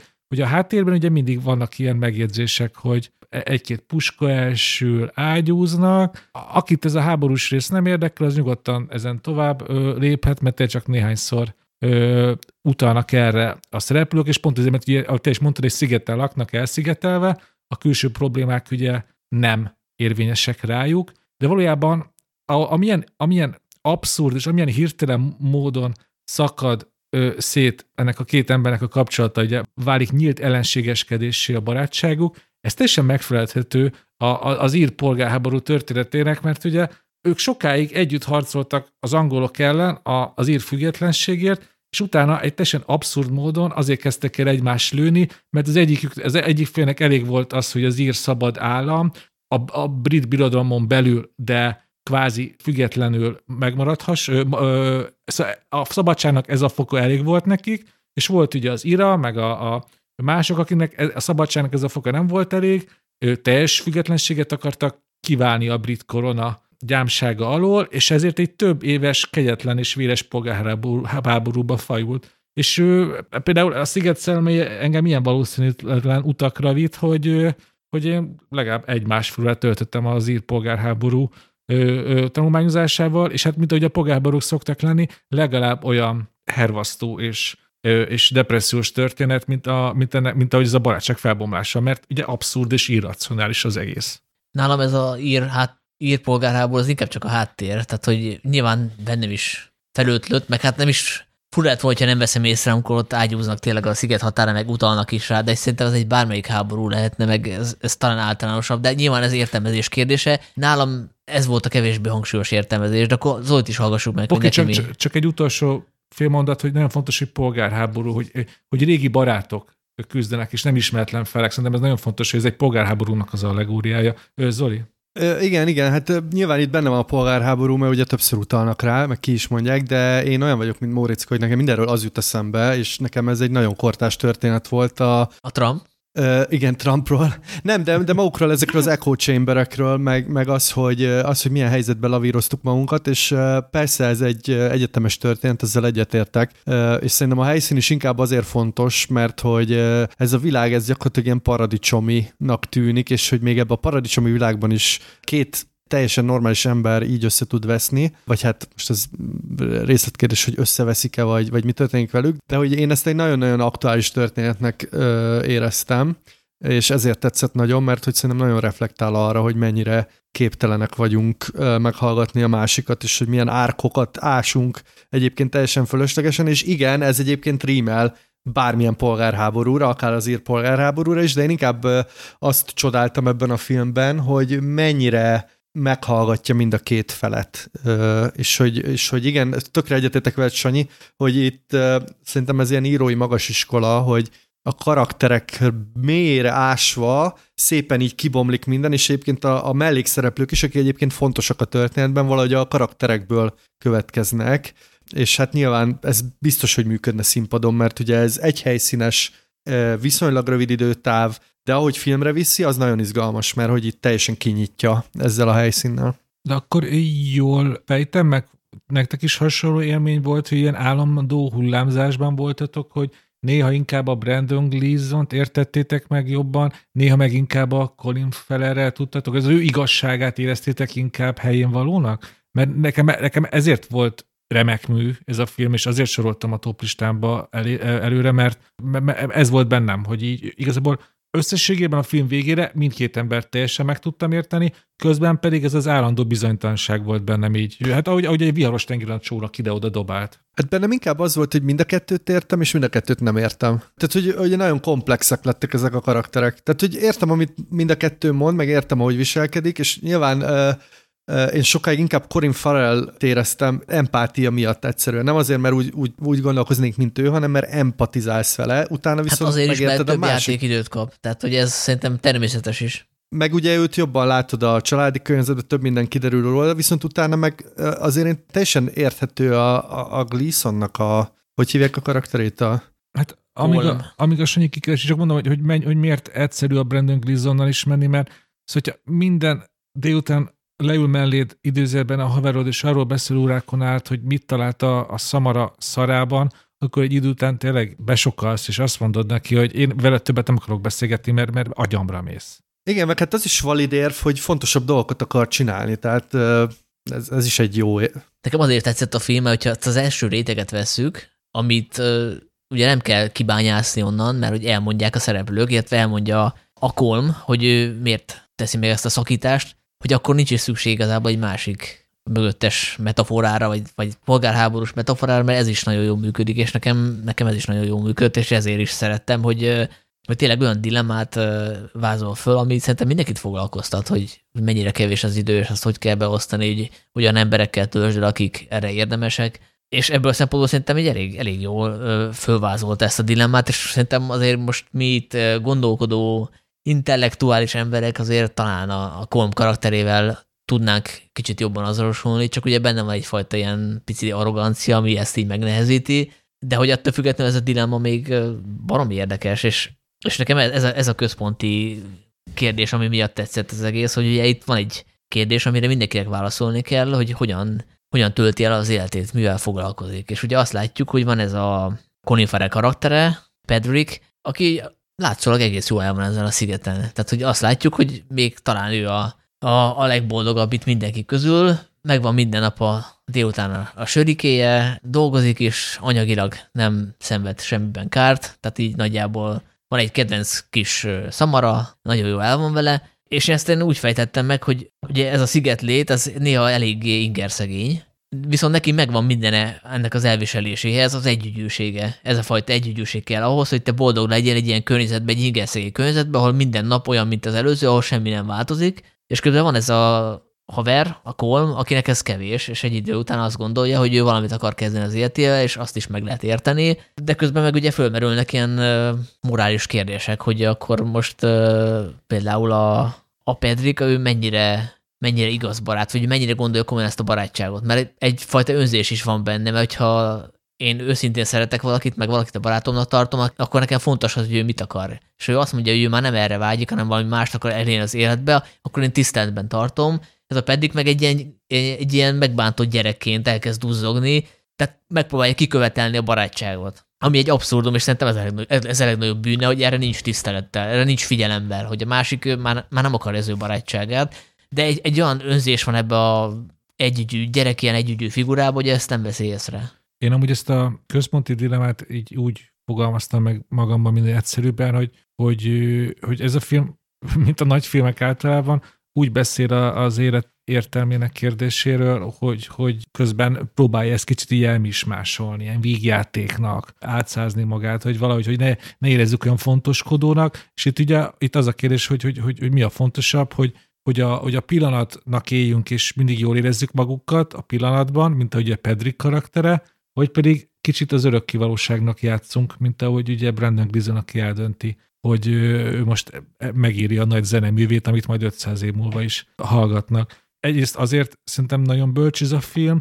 mert a maga módján mindkét karaktert kineveti, ugye szembesíti a, az ő emberi gyarlóságával. Például a kedvenc jelenetem az, amikor ugye, ugye Brandon Gleason előadja, hogy ő, hogy ő műveltebb, a jövőnek játszik, ő majd megírja azt a nagy zeneművet, amiért emlékezni fognak rá, és akkor jön a Colin Farrell uh, huga, Sowen, Sowan, bocsánat, ezek, ezek a kelta nevek kiejtése, ez, ez, ez, ez ilyen megugorhatatlan feladat, és akkor úgy mellékesen oda mondja neki, hogy, hogy igazából Mozart nem is abba az évszázadba ért, mint amit te mondtál, és ez egy kb. megsemmisíti, mert pont azon a terepen szúr neki oda, ami neki fontos. Nekem nagyon-nagyon tetszenek az, az, az ilyen kis, az ilyen kis apróságok a, a, a filmben, és amúgy egyébként az jutott eszembe, hogy igazából ez a, a filmnek a központi dilemája az ránk is alkalmazható a podcastre, hogy mi miért csináljuk ezt a podcastet. Azért, mert csak pillanatban itt jól érezzük magunkat, és csak dumálunk össze-vissza, hogy ilyen nagy célunk, hogy az örök kivalóságnak játszunk, hogy majd vagy nem tudom, 50 év múlva minket hallgassanak. Ti egyébként melyik, melyik kategória vagytok? Egyszerűen jól érezzük magunkat, dumálunk, aztán csá, vagy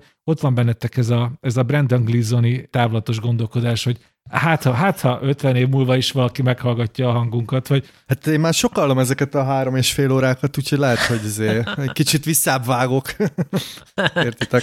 Hát szerintem bennünk nincs meg ez a hübrisz, vagy legalábbis bennem nincsen, és bennem se a, a Kolm az, tehát hogy ezért lehet az ő karakterét így darabokra szedni, mert hogy ő azt mondja, hogy ő vágyik a halhatatlanságra, valami nyomot akar maga után hagyni, Amire én meg azt mondom, hogy bullshit, mert hogy neki már lett volna erre alkalma. Tehát ő eltöltött, nem tudom, 60 évet ezen a szigeten úgy, hogy kellemes testvedésben nem csinált semmit, és most 60 évesen fog eszébe jutni, és szerintem azt látjuk ebbe a sztoriba, hogy ő szabotálja saját magát, hiszen ő egy dolgot tud, zenélni, úgy tud muzsikát adni, úgy tud valami magasztosat valahogy fölé emelkedni a, a sziget világán, és erre mit csinál, és akkor most ennyi spoiler jön, megcsonkítja magát, hogy ne tudjon zenélni, és így már nyugodtan játszhatja Mártit, hogy hát én óriás nagy művész lettem volna, de sajnos nem lehetek, hiszen le kellett vágnom az ujjaimat, így már nem lehetek soha művész, de az lehettem volna igazából. Miközben tudja, hogy soha nem lehet az, de így már van egy tök jó indok, hogy miért nem lehet az. Ez, ez, ez szerintem azért még ilyen McDonaghy skálán is cinikus értelmezés a karakternek. Én ezért ennél jobb hiszemű vagyok.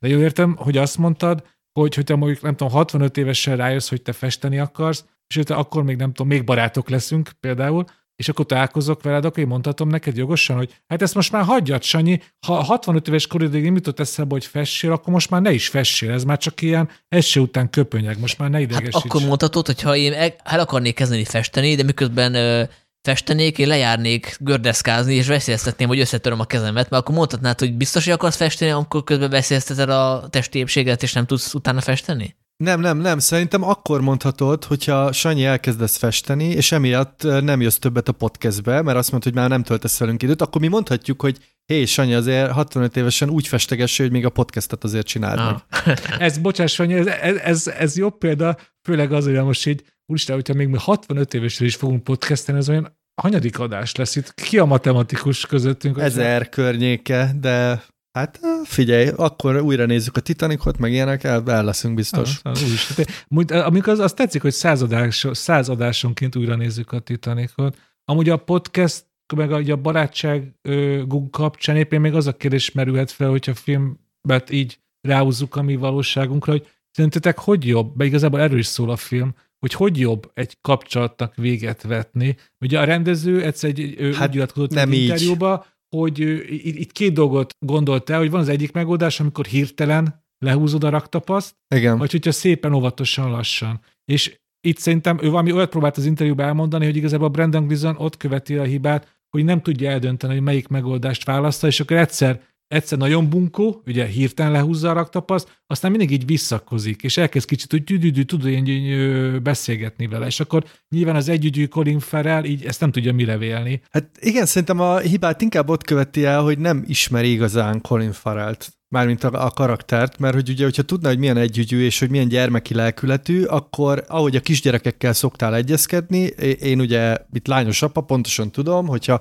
valamit el akarsz élni egy két évesnél, akkor eh, nem a raktapaszmódszert kell alkalmazni, hanem megígérni, hogy akkor nem tudom, majd holnap ez lesz, meg akkor majd jön a nem tudom mi, meg a, akkor kapsz répát, meg bocsánat. ilyenek, érted? És bocsánat, csak annyit akartam mondani, hogy, hogy ez a film azért szerintem mestermű, mert hogy nyilvánvalóan itt lehetne egy kompromisszumot hozni, nagyon egyszerűen Igen. egyébként. Mondjuk azt mondja, hogy a délutáni sörre csatlakozom, de egyébként kihagyom a nem tudom, a reggeli nem tudom, mit csinálnak együtt, tehát hogy lehetne valami ilyesmi, de ugye itt tényleg egy ilyen nagyon drasztikus. Hét napból kétszer ö, sörözünk. Igen, és ö, egyébként szerintem itt a, a, a kapcsolati dinamika az azért zseniális és azért univerzális, mert ez egyébként minden kapcsolatnak a, az alapja, ö, akár ilyen baráti, szerelmi, munka, nem tudom, hogy mennyit adsz fel magadból, mennyire tartod meg önmagad, és mennyi, mennyi, mennyit investálsz, dobsz be a közösbe, hogy úgy mondjam, és ugye a, a Home karaktere azt csinálja, hogy egyszerűen kivonja az összes hozzáadott értékét, és azt mondja, hogy innentől én csak, csak magam vagyok, és ez szerintem érthető. Tehát, hogy ez, ez, ez számomra ez egy abszolút érthető dolog, mert hogy nyilván nehéz belőni az egyensúlyt, csak mondom, itt, itt ebből fakad egyébként a, a, a tragikomédiája ennek az egésznek, hogy, hogy, hogy valahogy mintha vak lenne egyébként a másik oldalon. És szerintem én tökre egyetértek veled, Sanyi, azért nem véletlenül az új csonkítással fenyeget, mert hogy mondhatná azt is, hogy levágom a lábújamat, hogy tényleg itt az van, hogy, a, hogy ez, ő, ő szerintem tudja, hogy ő azért nem fogja megírni ezt a, ezt a hmm. nem tudom, milyen nagy hát hull, Meg igazából itt, ami megkülönbözteti a barátjától, hogyha lecsupaszítjuk, akkor az a, az a művészetre, a zenére való képessége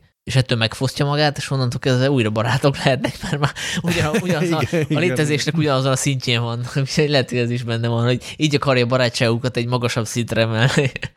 És talán még, még, még egy fontos dimenziójáról ö, nem beszéltünk, hogy, hogy ő, ennek a filmnek mennyire fontos eleme, mennyire átítatja a, a, az ír folklór, és, és, és, és ez, a, ez a népmesei jelleg. Ugye aztán érdemes elmondani, hogy a címben van ez a Banshee, ami az ír folklórban egy ilyen női szellem, aki általában akkor jelenik meg, és hogyha megjelenik, akkor általában az, ami rossz hírhozója, hogy a családban valaki eh, hamarosan el fog, Igen. Ö, meg fog halni, és a filmben is látunk egy öreg asszonyt, aki ugye egyértelmű, hogy nem szellem, hanem csak egy, egy nagyon vén asszony, de feketébe jár, olyan, olyan szellemkülsejű, és ez a film is játszik ezzel, hogy egyszerre népmesei, egyszerre valóságos, és, és szinte várjuk, hogy akkor most ebből a, mondhatjuk, hogy ebből a négy főszereplőből vajon ki fog meghalni, ki nem, és ugye ez az öreg az, hogy mindig idegesíti őket, mindig mondja, hogy hát itt baj fog történni, és nekem az is tetszik, hogy, hogy ezzel, a, ezzel a népmesei jelleggel hogy játszik, meg hát ez az egész sziget, ugye magányos kocsma a házak a tengerparton, ugye. Ez igazából a, ez a ír vidék képeslap ábrázolása az ilyen mesékből, és e, e, ebbe képes szerintem ilyen nagyon izgalmas eredeti csavarokat rakni Martin McDonough, aki én tökre meglepődtem, hogy én nem csak most olvastam utána, hogy ugye ő, ő úgy volt meg a fejemben, hogy ír, író, rendező, közben azért ennél Ennél az bonyolultabb a, a helyzet, lett, igen. Mert ő konkrétan Angliába, a nagyvárosi környezetben nevelkedett, és egy interjúban elmondta, hogy ő, ő először ilyen, ilyen, ilyen klasszik nagyvárosi brit, pontosabban angol sztorikat kezdett el írni, csak rájött, hogy azokból már annyi van, hogy nem tudta megtenni az egyedi hangját, és ő nyaranként mindig ő hazautazott a családja a, az ősökhöz, ugye az írvidékre, és ez az írvidék amikor erről kezdett el írni, e, e, ezekről a gyerekkori tapasztalatokról, abban találta meg a saját hangját, és éppen nagyon tanulságos hallgatni, amikor őt így egy interjúkba ír rendezőnek hívják, akkor mindig, mindig, mindig közbeszól, hogy ennél azért ez bonyolultabb, mert legalább annyira angol egyébként. Ja, ja. És akiről még nem beszéltünk, az a két mellé karakter, akik ugyanolyan fontosak, mert hogy kommentálják a két főszereplőnek szerintem a, a dilemmáját. Ugye a, a Barry Kyogen figurája, a kvázi egy, egy ilyen falu bolondja, de annál azért összetette figura, szóval hogy ő egyfajta variációja szerintem a Colin Farrell karakterének, illetve a huga, a Kerry Condon, illetve a Kerry Condon alakítja, ő szerintem nagyon jó ö, alakítás nyújt, meg a figura is nagyon jó. Ő egyfajta alternatívát ad, mert a két főszereplőnek nem jut eszébe az, hogy esetleg el is lehetne menni. meg a kitörést választja, ugye? És hogyha úgy értelmezzük ezt az egész szigetet, hogy ez ilyen metafora, mondjuk így a a szigetléthez, vagy az elszigeteltséghez, akkor, akkor egy feloldást kínál ebből. Hát sőt, sőt, hogyha megnézitek a film szerkezetét, ő, ő, ő kb. a film háromnegyedénél hagyja el Sovan a szigetet, ugye elhajózóik, és megint csak most kicsit megerőszakoltam a, a, ezt, a, ezt a gérik nyelvet, de hogy kb. akkor tűnik el teljesen a, a racionalitás utolsó szikrája a, a szigetlakók cselekedetéből. Ahogy elmegy, most akkor nem mondom ki többet a nevét, a, a húg, onnantól kezdve már tényleg csak a, a, a legprimerebb ösztönök, a bosszúvágy és a hülyesség kezd teljesen eluralkodni a, a, a szigeten.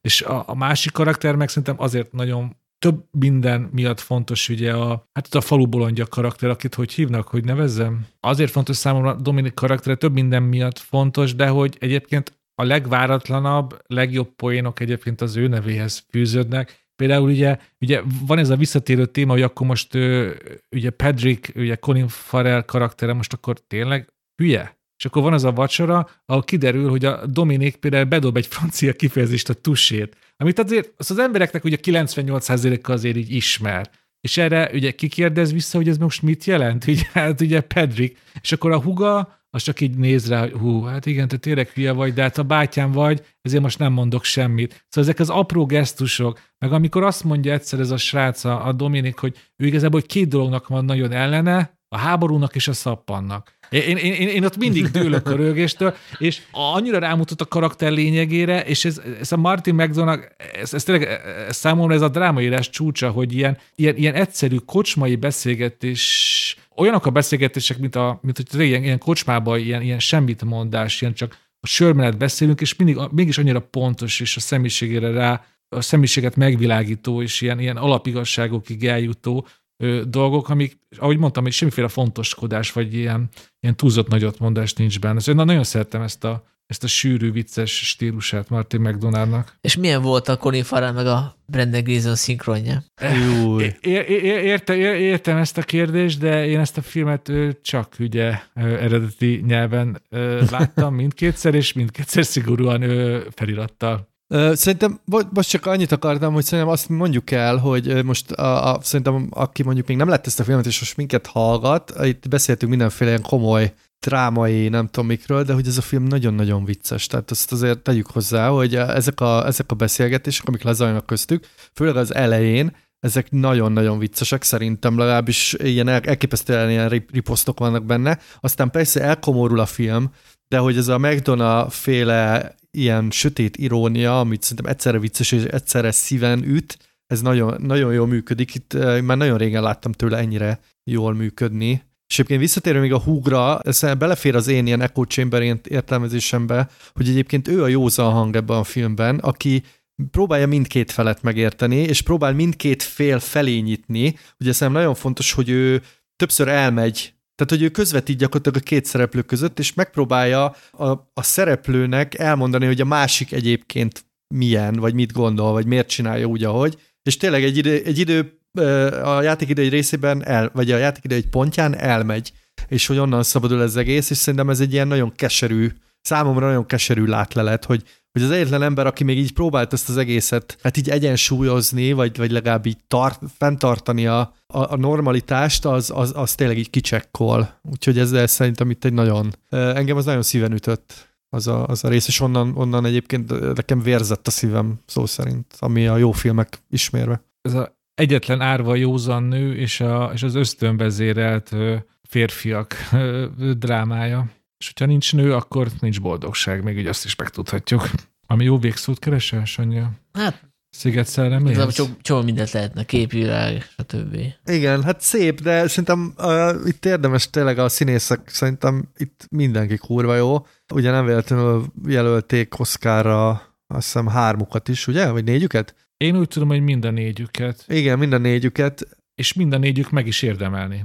Igen, szerintem a, amit egyébként szóval mindenki jó, de szerintem amit Corin Farrell művel, azt szerintem ez egy elképesztően magas színjátszás. Én, én tényleg egy ilyen együgyű karaktert ennyire méltósága és empatikusan bemutatni, nyilván ugye, tehát nyilván a forgatókönyv biztos, hogy kurva jó, ugye nem olvastam, de hát ez nyilvánvaló, de akkor is szerintem, amit itt beletesz színészileg, az, az egészen, egészen elképesztő.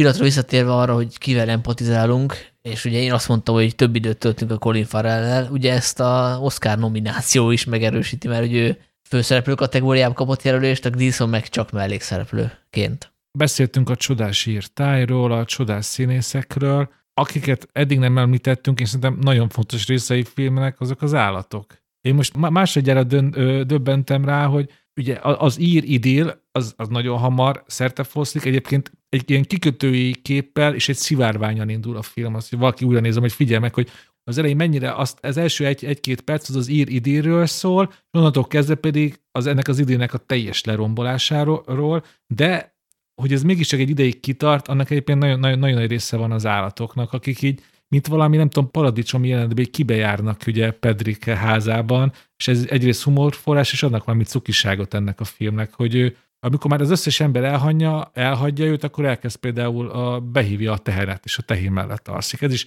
az ő együgyűségére egy szép példa, meg hát arra is egy szép példa, hogy mennyire nem szeretünk magányosak lenni. Másodjára megnézve, nagyon-nagyon szívesen és nagyon nagy szeretettel odafigyeltem az, ez a sok állatra, akikre éppen nehéz, nehéz lehetett forgatni. Nem tudom, erről ti olvastatok, de állatokkal mindig nehéz. Én olvastam, a McDonald azt mondta, hogy a, meg hogy a, a kis szamár az, aki egyébként nem egy szamár, hanem azt három, az volt a legnehezebb. Tehát ugye a szamarak híresen csökönyös állatok, de hogy ott állítólag nagyon sokat szenvedtek, amíg a szamár úgy ment és oda, ahogy kellett ugye az elején ugye úgy kezdtük ezt az egész sziget beszélgetést, ugye, hogy In Bruges, mert ugye itt is visszatér ugye a két fő szereplő. Én amúgy az elején én, én pont ettől féltem, mert tudjátok, ezt a zenekaroknál, az albumoknál szokták mondani, hogy van a nagy siker, utána a zenekar kísérletezik össze-vissza, és így után csak visszatér az alaprecepthez, és akkor elkezd így, hát ugye a, a régi nagy sikert másolni. És, és, és én, én tökre örömmel láttam azt, hogy itt itt nem ez történik, hanem így Martin McDonald egy ilyen sokkal érettebb, sokkal bölcsebb gondolkodásmódot fordít le, nem tudom, ennek a drámának a nyelvére,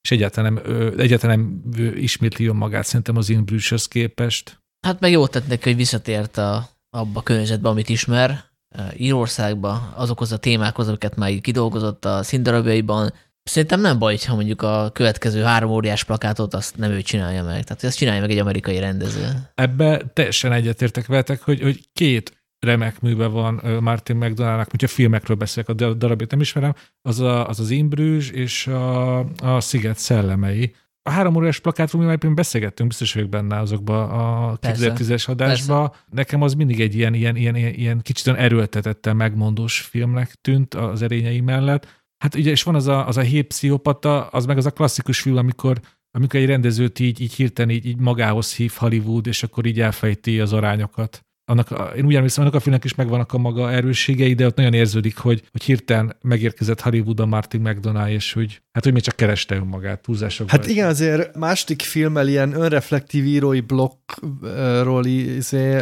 vagy művészi blokkról írni, az, az tényleg egy kicsit, izé, nem tudom, ilyen, nyilván ő ugye színdarabok írt, tehát hogy azt nyilván nem mondhatja, csak hogy olyan fura. De egyébként szerintem van még egy remek műve, ha már itt tartunk, és ez pedig a Six Shooter című rövidfilmje, azt nem tudom, láttátok, azt hiszem, hogy meg lehet talán nézni, amivel Oscárt is nyert, és hát gyakorlatilag azzal robbant be. Szerintem az egy nagyon-nagyon szuper kis rövidfilm, és egyébként abban is játszik már a Brandon Gleeson. Ja, azt majd belinkeljük a show notes-ba. Jó, akkor még csak annyi, hogy drukkoltok ennek a filmnek, hogy nyerje meg az Oscar-t, vagy valami másnak. Most nincs előttem az a 9 vagy 10 filmcím, ami a legjobb film kategóriában versenyez, de, de persze, én drukkolok, haj, hajrá Sziget szellemei. Hát én is nagyon, és én még nagyon drukkolok Colin Farrellnek, de hát valószínűleg ugye um, gyorsan akartam mondani, a Bálna fog nyerni, és uh, Ja, hogy a Brandon Fraser megkapja. Igen, a Brandon igen, Fraser, mert hogy az annyira ilyen nagy hollywoodi sztori, hogy visszatér, és akkor egy ilyen de hogy szerintem itt Colin Farrell tényleg Hát Colin Farrell elcseszte, hogy nem egy ö, kövér jelmezbe játszotta ezt a szerepet. igen, igen, igen. Hát majd a folytatásban. ja, igen. Hát nyom, nyom, nyomat egy Dr. Dolittle-t, vagy, vagy, vagy most keverem, melyik filmben volt? Az az, Eddie Murphy, igen. Abba, abba volt ilyen dagi jelmezben. Igen, igen, igen. Nem, az a kövér, az a Nati professzor, nem? Az az, igen, köszönöm. Ja, tényleg, igen, igen. Köszönöm, hogy kijavítottál azért a fontos filmekről csak pontosan, természetesen. Igen, igen, igen. Akkor folytatjuk a Scorsese sorozatunkat az 1973-as Aljas utcákkal, ami egy olyan film, amit én még nem láttam, úgyhogy nekem ez most egy ilyen pótlás volt, úgyhogy ezért is örülök, hogy elkezdtük ezt a, ezt a sorozatot, és hát ugye elég sokan azt gondolják szerintem erről a filmről, a Scorsese életművét felületesebben ismerők, hogy ez a legelső filmje, és hát azért Nyilván nem véletlenül, mert a, a témája, meg a hangvétel, meg a stílus alapján ez egy eh, klasszikus így jöttem film, tehát ahol bejelenti a, a Marty, a, hogy milyen eh, témák érdeklik, és hova akar tovább menni, meg hogy honnan jött, de hát igazából a, a kikopog az ajtómon is ez volt, tehát hogy én azért örülök, hogy most sorba megyünk, mert hogy így, eh, így gyakorlatilag én most azt láttam, hogy ez az Aljas utcák, annak a 2.0-ás verziója, és annak egy ilyen sokkal jobb, sokkal jobb verziója. Szóval akkor az előző részek tartalmából 1967-ben a Kikopog az ajtómat elkészítette a, a Scorsese, és utána hát egyből azért nem járultak elé a, a producerek, hogy óriási szerződéseket ajánljanak neki, hanem így továbbra is azért dokumentumfilmeket kellett csinálnia, illetve vágó is volt, például a, a Woodstock filmet még ezután vágta, egy Elvis dokumentumfilmet is vágott, és utána neki ez az Aljas utcák könyve meg volt korábban, és Roger Corman producer, akinek ugye a Box tehát készítette, felajánlotta, hogy megfilmesíti a, a félkész forgatókönyvét, ami ott van a fiókban, ugye ez lett volna az Aljas utcák, csak ugye ekkor kezdett felfutni a Black Exploitation, és ugye Corman, mint igazi exploitation producer, megreszelte ebbe az üzletet, és azt mondta, hogy csinálja meg fekete szereplőket, és akkor megcsinálhatja, és Scorsese egy elgondolkodott egy pillanatra, hogy ez így mennyire működne, hogy ott a Lidl Italy-be járnak a feketék, meg mennek a templomba, és stb. stb. és így rájött, hogy akkor ez már nem az ő történet lenne, úgyhogy ezt így passzolta. Elképzelem Fred Williams mondta, hogy így a, a két kezével így a péne, péne. Igen. ja, aztán utána sikerült mégis finanszírozott találnia egy, egy 25 éves rock turné menedzser, aki ezt megfinanszírozta, és így elkészülhetett végül, és utána, amikor bemutatták, akkor a Warner Brothers átvette a forgalmazását, úgyhogy happy end lett végül is a, a, a történetnek a befejezése. Meg hát van még csomó nyilván izgalmas történet, amire lehet, hogy kitérhetünk, ugye, hogy hogyan találkozott például a Robert De Niroval, meg ugye Harvey Keitel is érdekes, mert ugye kvázi ráírta a főszerepet, de ugye a producerek részéről volt egy nyomás, hogy legyen a John Voight, aki ugye akkor már nagyobb névnek számított, úgyhogy... Hát ugye a Midnight Cowboy-jal igen, igen, híres, igen. ami ugye Oscar díjat is nyert, az, az egy másik szint volt már, mint a, ahol a Scorsese tartott. Ja, ja, és hát nyilván azért gondolom, hogy picit azért elcsávolt, vagy hát megkísértette az ördög a, a Scorsese-t, ugye, mint a Krisztust a filmjébe, hogy akkor most lehet, hogy be kéne áldozni a, a haverját, de hát de hát nem akarta megtenni, már csak azért sem, mert ugye a Harvey Keitel az előző filmjében a Kikopog az ajtóvonon, illetve a kettővel ezelőtti filmjében is kvázi az alter egóját játszotta, tehát ugye ő is egy ilyen kicsit ilyen visszahúzódó, introvertált figurát játszik, és itt meg ugye ezt, ezt a figurát viszi tovább, és ami érdekes, ugye, hogy nem tudom, nektek föltűnt, nekem nem, hogy amikor elindul a film, akkor egy narrációt hallunk, de hogy az nem a Harvey Keitel narrációja. Az pontosan ugyanaz első egy-két mondatot a Scorsese mondja, és aztán átvált Harvey Keitel De én azt mondom, hogy később is visszatér a Scorsese, nem? A Scorsese-nek én máshol is hallottam a hangját, és én meglepődve olvastam, ez viszont nem tűnt fel, hogy, a, hogy most a film legvégére ugrunk, akkor ott ő a, ő a bérgyilkos. Ő ja, ja, ja, igen, igen, igen. Hát így nagyon hasonlít, hasonlít a hangjuk, és ezt így gyakorlatilag kihasználták. Igen, de itt, bocs, csak az fontos, hogy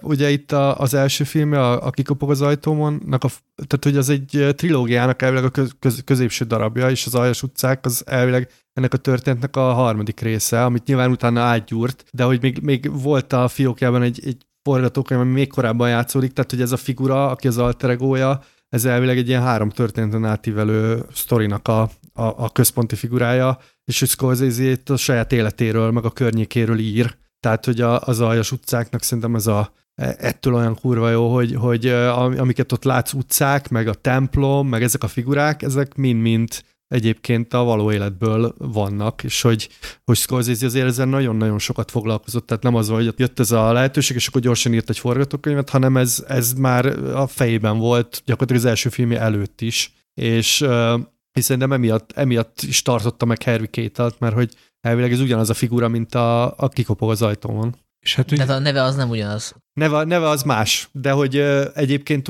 ugye nem tudom mennyire emlékeztek, a kikopog az ajtómon azzal ér véget, hogy ott van a templomban, és ott uh, ugye John, uh, és mivel indul ez a film, hogy ott van a templomban, és így továbbra is vívódik ugyanazokkal a kérdésekkel, mint amit uh, igen, igen. elhagytunk az első filmben. Viszont ugye a eredeti verzióban még sokkal több lett volna ez a vallásos réteg, ez a ez a vívódos rész, és az akkori barátnője mondta neki, hogy miért nem tesz bele több olyan vicces anekdotát, amit nekem elmeséltél, és az így mennyire, mennyivel szórakoztatóbb lenne, például az a bunyót a, a terembe, vagy abba a kocsmába, és a Scorsese ezeket beletette, és kivette a, ezeket a vallásos részeket. De, Vagy legalábbis a, a nagy részüket, mi nyilván maradt így is benne egy csomó. De, de akkor egy kicsit csak, hogy, hogy rávilágítsak, hogy mit is jelent ez a, ez a vallásos rész, mert erről nagyon izgalmas beszélni, mert ugye ez, ez, ez, a, ez az ekte olasz-római katolicizmusból fakad, és ennek a mozgató rugója ez az állandó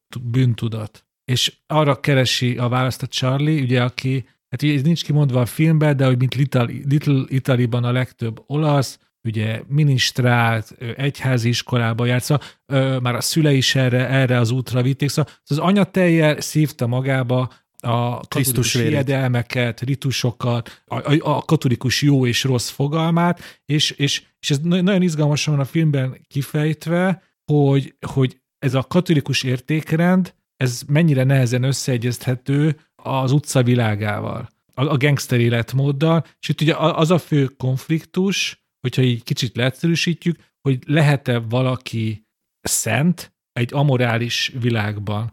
Mert, és az a karakternek a tragédiája, hogy nem is feli fel azt, hogy nem, és ő egyszerre akar szent lenni és gangster. És nyilvánvaló, ez a, ez a tudathasat állapot, ez előbb-utóbb ugye ő tragédiába fog torkollani, és ugye emögött ugye nem nehéz észrevenni Scorsese ő, saját útkeresését, és hogyha egy kicsit rásegítünk ilyen interjúkkal, ő maga is mondja, hogy elmondta, hogy az ő gyerekkorában, kamaszkorában ugye négy ember volt rá a legnagyobb hatással, ugye a szülei, apja, anyja, ez ugye az olasz múlt, az, az, az, az olasz az olasz családcentrikusság, ami ugye megjelenik az olyas utcákban is, a katolikus pap, aki ugye tanította, akinél minisztrált, ugye ez a római katolicizmus, és a filmiskolába, most a nevét nem fogom tudni, de volt egy tanár, aki hatalmas hatást gyakorolt rá, és ugye ez pedig maga az, hogy hogyan meséli a saját történetét filmek által. És nyilvánvalóan az utca is nagy hatást gyakorolt rá, erre olvastam egy tök jó anekdotát, hogy ugye a filmben látjuk, hogy itt mindenki vagy szövegeléssel, vagy erőszakkal próbálja ugye megoldani a, a, a problémát, a, felülkerekedni a konfliktusokon, előre menni. Ugye Scorsese-nek a, az erőszak az ki volt zárva, ugye egy kisnövésű beteges srác volt. Ő azt mondta, hogy neki az intelligenciájára kellett támaszkodnia, ő szövegelni tudott, és ő a humor. És ez is tényleg ott van a karakterben Charlie-ban, hogy a Charlie-t ugye igazából alig látjuk verekedni mindig, mindig szöveggel próbálja el, el, elsimítani a konfliktusokat. Tökéletes ebbe is belelátni magát scorsese ahol, ahogy az intelligenciájával ezzel a, éppen a szentek is így működtek, hogy mindenkire hatást gyakoroltak a prédikációikkal. És ezt látjuk. Ő ebbe a filmbe, a Charlie karaktere tök sokat prédikál, csak éppen ilyen, ilyen, ilyen kocsmákban, meg bátermekben. Ez is tök, tök érdekes ez a ellenetmondás. Bocs, csak szerintem ez tök fontos, amit mondasz, hogy a, hogy a humor versus az erőszak, mert hogy szerintem Scorsese egész életművére igaz ez, hogy, hogy amit ő nagyon izgalmasan csinál, ugye több ilyen ikonikus jelenete van,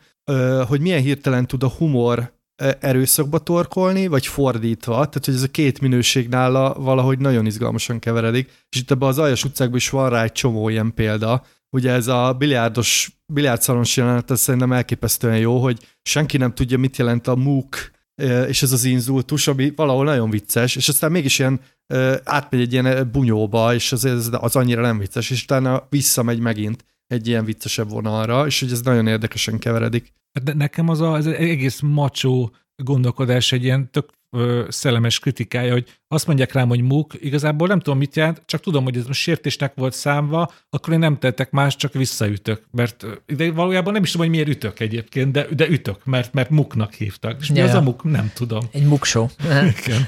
Visszatérve még a valós uh, háttérre, itt most uh, kétféle anekdotát is olvastam arra vonatkozóan, hogy például a Johnny Boy karaktere az ki is lehet. Ugye ő, a, akit a Robert De Niro játszik, egy ilyen teljesen bekattant figura. Az egyik forrásban azt írták, hogy a, a Scorsese-nek a talán nagybátyja inspirálhatta, mert hogy, mert hogy ott lakott fölöttük a, ugyanabban a lakásban, és így állandóan adósságokba verte magát a maffiának, és úgy kellett kimenteni, ami Hát gyakorlatilag azt jelentett, hogy mindig a Scorsese apja kifizette helyette, és így mondta a Scorsese, hogy 25 éven keresztül, vagy 20 éven keresztül ezt hallgatta, ezt az üvöltözést, hogy ott veszekedtek.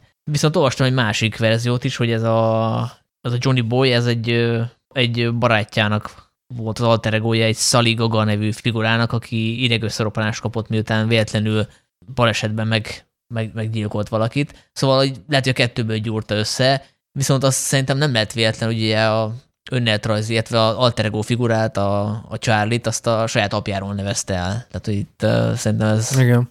Ez, ez nyilván nem véletlen. És uh, volt csak még egy dolog ez a Johnny Boyhoz, ugye Dénes, te pedzegetted ezt a szent dolgot, ugye itt ez egy alapvetően egy bibliai történet, mert ugye ez a Johnny Boy, ez, ez ilyen klasszikus tékozló fiú, akit uh, próbál megmenteni ez a Charlie, és hogy végül is erről szól ez a, ez a film. Úgyhogy nyilván ebben szerintem van egy ilyen erősen önéletrajzi dolog, mert hogy azt lehet tudni az apjáról, hogy, hogy ő tényleg becsületes életet élt, de hogy biztosan kimentett ö, embereket a maffia. Igen, vagy hát nyilván a, a bátyját is, és, és az ugye az életműből is később visszaköszönt, tehát hogy van egy ilyen erősebb figura, aki próbál vigyázni a másikra, ugye a, talán a, a dühöngő bikában is ez van. Hát igen, ez így végigmegy a... Végigmegy is a... talán van ilyen, igen. De ez, ez nagyon fontos, hogy hogy ez, ez talán aki először látja, én amikor először láttam az Aljas utcákat, nekem, ne, nekem se volt ennyire nyilvánvaló, hogy valójában bármi történik ebbe a filmbe, igazából mindenre rá lehet húzni egy ilyen bibliai párhuzamot. Ez a tékozó fiú, ez például ez, ez, ez a nyilvánvaló példák közé tartozik, és tök érdekes, hogy ezt így hogy megfejtették ezt az egész viszonyt, hogy ugye, ahogy mondtam, egy szent akar lenni az amorális világban, és ez egy nagyon katolikus gondolkodás, hogy Nekem, hogyha, hogyha bűnt követek el, akkor ugye bűnbátot kell tartanom, penitenciát kell ugye végeznem, és tök érdekes, hogy a templomban mit mond a legelején a filmben,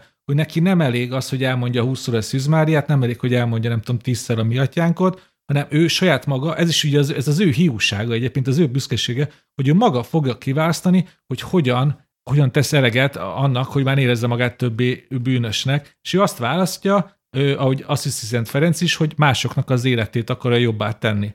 Csak ugye, és ahogy mondom, e, e, ez a filmben az izgalmas tragédia, hogy azt nem veszi észre, hogy, hogy, hogy Johnny Boy mentetetlen, és ezzel csak magát is ugye bajba sorolja. Ez tök érdekes, hogy, hogy, hogy jót akar, de igazából ezzel csinálja a legnagyobb bajt az egész filmben, hogy ilyen, ilyen, ilyen vakon megy, ilyen, nem tudom, ilyen, ilyen vak elszántság van benne végig. Igen, és ráadásul ugye ez tök nyilvánvaló, hogy, hogyha ebből élsz, amiből ő él, tehát ugye ez kiderül a filmből, hogy ő kvázi a, a, a nagybátyjának egy ilyen segítője, vagy ilyen, tehát hogy ő is azért benne van valamennyire a, a maffiában, és ugye a, a, ez a barátnője szembesíti vele, hogy hát figyelj, te miért beszélsz Assisi Szent Ferencről, amikor egyébként pénzt szedsz be tehát, hogy, hogy itt van egy ilyen, van egy ilyen teljes abszurditás, ami a charlie nem esik le, pedig nyilvánvaló, hogy, hogy ebben, a, ebben a közegben nem lehetsz ilyen szinten szent. És nem lett az, hogy itt most a, a diszkrepancia abból, abból fakad, hogy egy ilyen kis pitjáner figura, de közben meg ilyen keresztapának képzeli magát, vagy valakinek, aki később keresztapa lehet, és akkor így tud segíteni a családon, stb. stb. Tehát, hogy egy pitjáner figura nagyon sokkal többet gondol magáról, mint ami, és akkor az is tényleg komikus, és ezt a barátnője meglátja, ő meg nem látja meg. Az biztos, hogy, hogy van benne hiúság, és, és hogyha ezt teszik meg a főszemélyiség egyének, akkor, akkor igazat kell, hogy adjak neked, Sanyi. Hát már csak az öltözködése. Emlékeztek, hogy, hogy van egy jelenet, amikor ilyen, ilyen mint hogyha vallásos áhítattal simogatná a, a, az ingén a monogramját. Bocs, és ráadásul az anyja készíti ki azt az inget. Hogyha, hogyha ha, ha tényleg komolyan venni az új szövetséget, akkor az éreznie kellene, hogy ez a báványivádó magatartás egy, egy, egy ingen egy monogramért azért az eléggé ellentétes a Jézusi tanítással.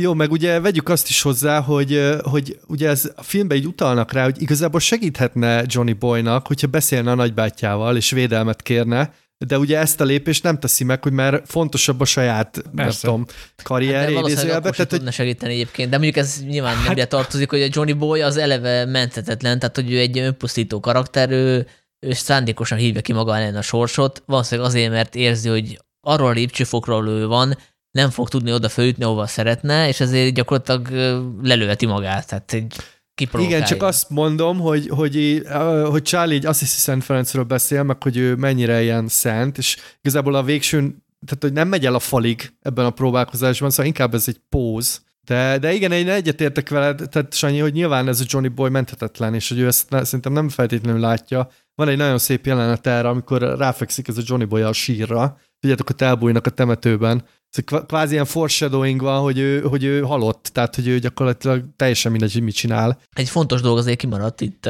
Hát most a történetről se beszéltünk, mert azért talán mindenki ismeri, ha valaki nem, akkor olvassa el a port.hu vagy valahol. Hát ugye nyilván arról van szó, hogy van itt a két barát, és az egyik az ugye egy mafió főnöknek az unokaöccse, a másik meg azt hiszem valami gyárban, vagy valahol dolgozik, de hogy ugye ez elégedetlen, és ugye megismerjük a haverjaikat is, van egy törzskocsmájuk, szóval, hogy én ugye nem, most láttam először a filmet, tehát valami elképzelésem volt, hogy miről szól, de hogy tényleg azt gondoltam, hogy aljas utcák, akkor nyilván ez egy kőkemény maffia sztori, és ugye ehhez képest az aljas utcák cím is olyan, hogy akár még ilyen idézőjelben is lehetne tenni, tehát egy ilyen fosztóképzőnek, hogy szóval hogy nekem egy picit ö, meglepő volt, hogy ez ennyire, ennyire ilyen kis stílű, ami történik, meg hát ezek a figurák, ezek nem a maffia, esetleg a maffiának a legalsó alatti szintje, ahol esetleg próbálnak bekerülni ezek az emberek, tehát hogy itt konkrétan ezer dolláros tartozásokról beszélünk, és hát, azokat próbálja Johnny Boy törleszteni 50 dollárokként, és maga a Harvey Keitel figurája sincs igazából benne még a maffiában, ha jól tudom, tehát itt nem drogokkal kereskednek, meg nem lopott autókkal, hanem, hanem ilyen, nem is tudom, objektíveket, lopott objektíveket vesznek, meg, meg bookmakerkednek, tehát hogy még nagyon a, nagyon a, az alja a ranglétrának, tehát hogy ez a, ez a kisszerűség itt ebbe benne van, úgy viselkednek, meg úgy páváskodnak, mint hogyha tényleg ilyen óriási nagy ilyen sepphelyes arcúak lennének, de hát ők, ők tényleg ilyen nagyon, nagyon az alján vannak, és azért hiteles az egész dolog, mert hogy a, a Scorsese ezt látta maga körül, tehát hogy ő nem, nem egy ilyen glamúros világot mutat be, hanem amit látott, amit látott maga körül, és ő ilyen piti figurákat látott, és amikor például verekedést látunk, az azért hiteles, mert az úgy néz ki, mint egy igazi verekedés, és nem egy ilyen filmbeli verekedés. Szóval ebben a filmben szerintem humor is van, még hogyha nem biztos, hogy szándékos. Megkötik, hogy mennyire aut- autentikus ez a, ez a kistérűség. Én, én nem hittem a szememnek, hogy tényleg, hogy mennyire demisztifikálja ezt az egész New Yorki gangster létet, amikor van az a jelenet, hogy két ilyen srác oda megy a, ezekhez a tényleg vanabi gangsterekhez, hogy tűzjátékot szeretnének venni, és én nem hittem a szememnek, hogy az történik, hogy ezek, akik amúgy ilyen jól kinéző kabádba, meg inkbe, ahogy ti is mondjátok, páváskodó gangsterek, az egész estéjüket arra szánják, hogy ezt a két szerencsétlen srácot lehúzzák 40 dollárra, amiből aztán kiderül, hogy csak 20 dollárra sikerül, és mit csinálnak ebbe a pénzből? Elmennek moziba megnézni valami gótikus horrort. Szóval amikor az ember azt a szót, hogy hallja, hogy gangster, akkor biztos, hogy nem ez jut az eszébe, és ö, csak erről egy anekdota, hogy ö, ez Scorsese, meg a, a társírója ezt az egész történetet, legalábbis a, az elbeszélés szerint ilyen kocsiban ülve, meg Manhattanbe össze-vissza kocsikázva írták, és, és, és konkrétan a, az írótársaknak, sajnos most nem fogom tudni a nevét, de ő így lenyilatkozta, hogy, hogy akkoriban ugye a keresztapa még csak egy könyv volt, viszont ugye egy bestseller, amit ugye mindenki olvasott, ők is, és ő, ő, ez ilyen kb. egy ilyen, hát hogy, hogy mondják ezt szépen? Egy hát az egy, antitézise. Egy, igen, a... azaz, egy antitézise volt, ugye, hogy akik számukra gangsterek voltak az ő, az ő környékükön, azok nem keresztapák voltak, nem ilyen donok, hanem akiket látunk, aki, a, akik, ne, akik lenyúlnak a, a 20 dollárosért is, ha úgy esik. Igen, de szerintem ez, hatal, ez, ez, ez, ez hatalmas előny ennek a filmnek. Ugye Scorsese az ugye nagy rajongója volt John Cassavetznek, meg, meg, meg, meg ismert az európai új hullámokat, a neorealizmust és a nem tudom, a francia új hullámot, és hogy valami ilyesmit csinál itt a, a gangsterekkel, hogy, hogy nyilván ugye tudjuk, hogy Scorsese hatalmas mozirajongó, és biztos ismerte a 30-as évek nagy gangsterfilmét, ahol mindenki ilyen, ilyen nagyon valahol magasan van, és hogy, hogy ezt a két dolgot szerintem nagyon jól ötvözi, hogy hogy ö, ö, ebben a filmben szinte így érzed ennek az, ezeknek az utcáknak a szagát, meg az egész egyáltalán nem glamúros. Itt, itt ez, ezek ilyen nagyon pitiáner helyszínek, lepukkant helyek, és ezek a figurák is tényleg kiszerűek, de hogy a saját világukban ők tényleg nagy menőknek képzelik magukat, és szerintem ez, ez nagyon izgalmas teszi ezt a filmet, és szerintem a, erre a legjobb példa, ami, ami nekem nagyon-nagyon tetszik, hogy van egy ilyen improvizált dialógus Robert De Niro és Harvey Keitel között, ahol Robert De Niro elkezd egy sztorit arról, hogy miért nem tud fizetni, és az egész szerintem már itt tényleg így a, a, az önirónián túlmegy, és, és, és nagyon vicces, hogy, hogy így, tényleg így lebeszéli a holdat is, csak hogy izé 20 dollárt ne, kell, ne kelljen megadnia, és tényleg az egész olyan pitiáner valahogy, de, de mégis így tökre át tudod ezt érezni, hogy, hogy értitek, tehát benne vagy egy ilyen falkában, ahol így kell viselkedni. Ja, ja, ja hát az ilyen ismerős lehet szerintem uh, itthonról is. Tehát, van, van egy ilyen nem PC kifejezés, hogy mit csinál ilyen, ebben a pillanatban Robert De Niro, és, és nekem az hiteles volt, viszont uh, picit úgy éreztem, hogy néha sok ezekben a játékból, tehát nagyon el van húzva, és itt nincs olyan struktúrája, ami előre vinni a filmet, de nyilvánvalóan ettől még, ettől még egy tök jó ilyen korlenyomat, és uh, az az érdekes, hogy sok forrás azt írja, hogy annyi improvizáció azért nem volt, illetve úgy improvizáltak, hogy a próbán improvizáltak, viszont amit improvizáltak, akkor azt leírták, és utána azt kellett leforgatni, mert hogy ez egy filéres film volt, tehát hogy nem lehetett túllépni a forgatási határidőt, és így túl sok időt eltölteni egy-egy helyszínen, tehát hogy ott azt le kellett nyomni, és így viszonylag, viszonylag kevés improvizáció volt a helyszínen. Például amikor így megütögetik egymást azzal a csatorna feddére, vagy nem tudom, mivel ott szórakoznak, hogy az, az improvizáció volt például, tehát azért volt de a többségét azt így előre, előre letárgyálták, meg hogyha már arról beszélünk, hogy milyen autentikusok a helyszínek, ugye hát hogy működik a forgatási mágia. Ne is mond, ez 27, 27 napos forgatás volt, és abból 6 nap volt New Yorkban, tehát amikor például azt látjuk, hogy a minden, minden belsőt Los Angelesbe vettek föl, tehát amikor azt látjuk, hogy a David Carradine-t lelövik, az egy Los Angeles-i belsőben történik, és amikor kitántorog az utcán, és az utcán agonizál, az már New Yorkban van. Tehát ez, ez így működik. De hát nyilvánvalóan a külső helyszínek, amiknek New Yorkban kell lenniük, azok tényleg ott vannak. Például a temető, vagy az a katedrális, úgyhogy Ja, ja, ebből a szempontból az a hiteles. Illetve, hogy az is érdekes, hogy, hogy az autentikusság az így hogy működik forgatáson, hogy ezt is lenyatkozták, hogy ahol forgattak abban a bárban, az Los Angelesben egy veszélyesebb környéknek számított, mint New Yorkban annak a megfelelője. Tehát, hogy ők végül veszélybe érezték magukat, nem New Yorkban, hanem Los Angelesben, de az érzés az megvolt, a veszélyérzet. Csak még visszatérve arra, hogy neked kicsit ilyen csodás keltő volt a, a film ö, lassúsága. Igen, szerintem ezt, ezt, ezt nagyon fontos így, így kihangsúlyozni a, az Ajas utcáknál, hogy hiába gangsterfilm, senki se várjon nagy menőket, mert akkor csodás lesz a vége. E, e, e, ezt inkább szerintem abban a kontextusban kell elhelyezni, hogy ez, ez a 60-as évek végének, a 70-es évek elejének induló új Hollywoodjának egy ilyen fontos programadó filmje, ami a hangulatról szól, és, és, és, és úgy, úgy ad új irányt az amerikai filmnek, hogy olyan társadalmi osztályokról, olyan problémákról beszél, ami addig így nagyjából hiányzott az amerikai filmről. Ugye mit látunk? Ugye ilyen másodgenerációs olasz bevándorlókat, akiket szép lassan ugye beszippant az illegalitás, és nincsen nagy dráma, nincsen nagy kitörés, ez, ez, ez egy teljesen új, új, új gondolkodás, és egy új irány az amerikai filmben, és az is, hogy, hogy ezt, hogy ezt nem, nem, nem, nem rakja egy ilyen világos dramaturgiai szerkezetbe, hogy ugye hát a hős ugye, hát meddig jut a hős? Ugye Brooklynig. Ez, ez azért ez, ez is szerintem egy, egy bátor húzás Martin Scorsese-től, mert ha csak összehasonlítjuk a kikopog az ajtómmal, ott legalább egyszer elmentek vidékre, egy hegyre. Itt meg ez a bűnös város, ez, ez, ez már annyira se engedi el őket. Tengerpartra elment. Oké, okay, de ugye az is New Yorkon belül van, és ugye ott is igazából csak azt látjuk, hogy ez a nő meg ez a férfi között azért egyre nagyobb és nagyobb a távolság. Ja, ja. Igen, és még egy fontos e, ehhez kapcsolódva, hogy e, ezek a technikai megoldások, amik ebben a filmben vannak, ezek azért mai szemmel nem tűnnek ilyen nagyon forradalminak. Ugye Scorsese, most arra gondolok, hogy a zene használat, ahogy kocsizik, ahogy felveszi a, az erőszakos jeleneteket, amilyen, amilyen plánokat használ.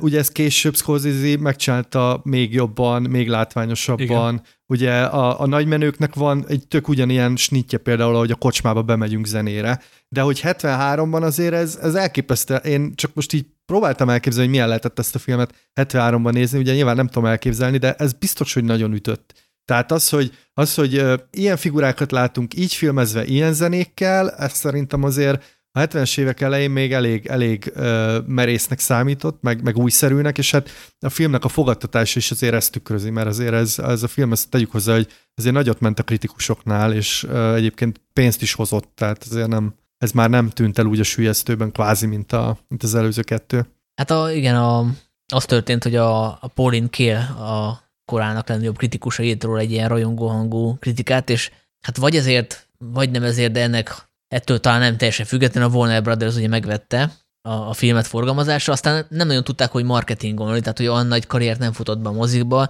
pláne mert az övék volt az ördögüző is, és aztán azt egy, egy vagy két héttel később akarták kitenni, és az így teljesen elnyomta az aljas utcákat. Tehát a kritikai vízhangja aztán jobb volt, mint a, a közönség fogadtatás. Ugye volt Kánban is, a rendező két hetén, illetve a, hát a Scorsese is nyilván bebocsátatást nyert ennek köszönhetően a, ezekbe a rendezői körökbe, ugye találkozott például Robert Altmannal, aki, aki mondta neki, hogy jók, jók voltak ezek a kézikamerás felvételek, ugye van egy jelenet, egy bunyóját, amit azt hiszem talán így vágás nélkül vettek föl, hogy szóval tök jók voltak, de hogy ezt lehet, hogy inkább ilyen kocsizva kellett volna kocsizással, sem kézikamerával, és én mondták ezt Scorsese, hogy Hát, hogyha ezt kocsizásra csináltuk volna, akkor még mindig ott lennénk, forgatnánk.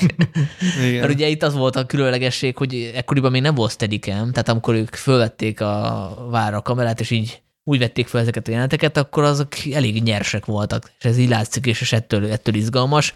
Meg hát voltak más megoldások is, ugye amikor a, az egyik jelentben a Harvey Keitel részeg, akkor ugye az Ariflex kamerát azt így rákötötték a, a melkasára, és ugye vele együtt mozog. És most már minden második videoklipben látunk ilyen megoldást. Mondjuk most már GoPro-val, de de látunk Igen. ilyet, és az akkoriban tényleg óriási, óriási húzás lehetett. De egyébként ezek a megoldások már részben benne voltak a rövid filmjeiben, és úgyhogy tökre örülök, hogy annak idején megnéztük azt is.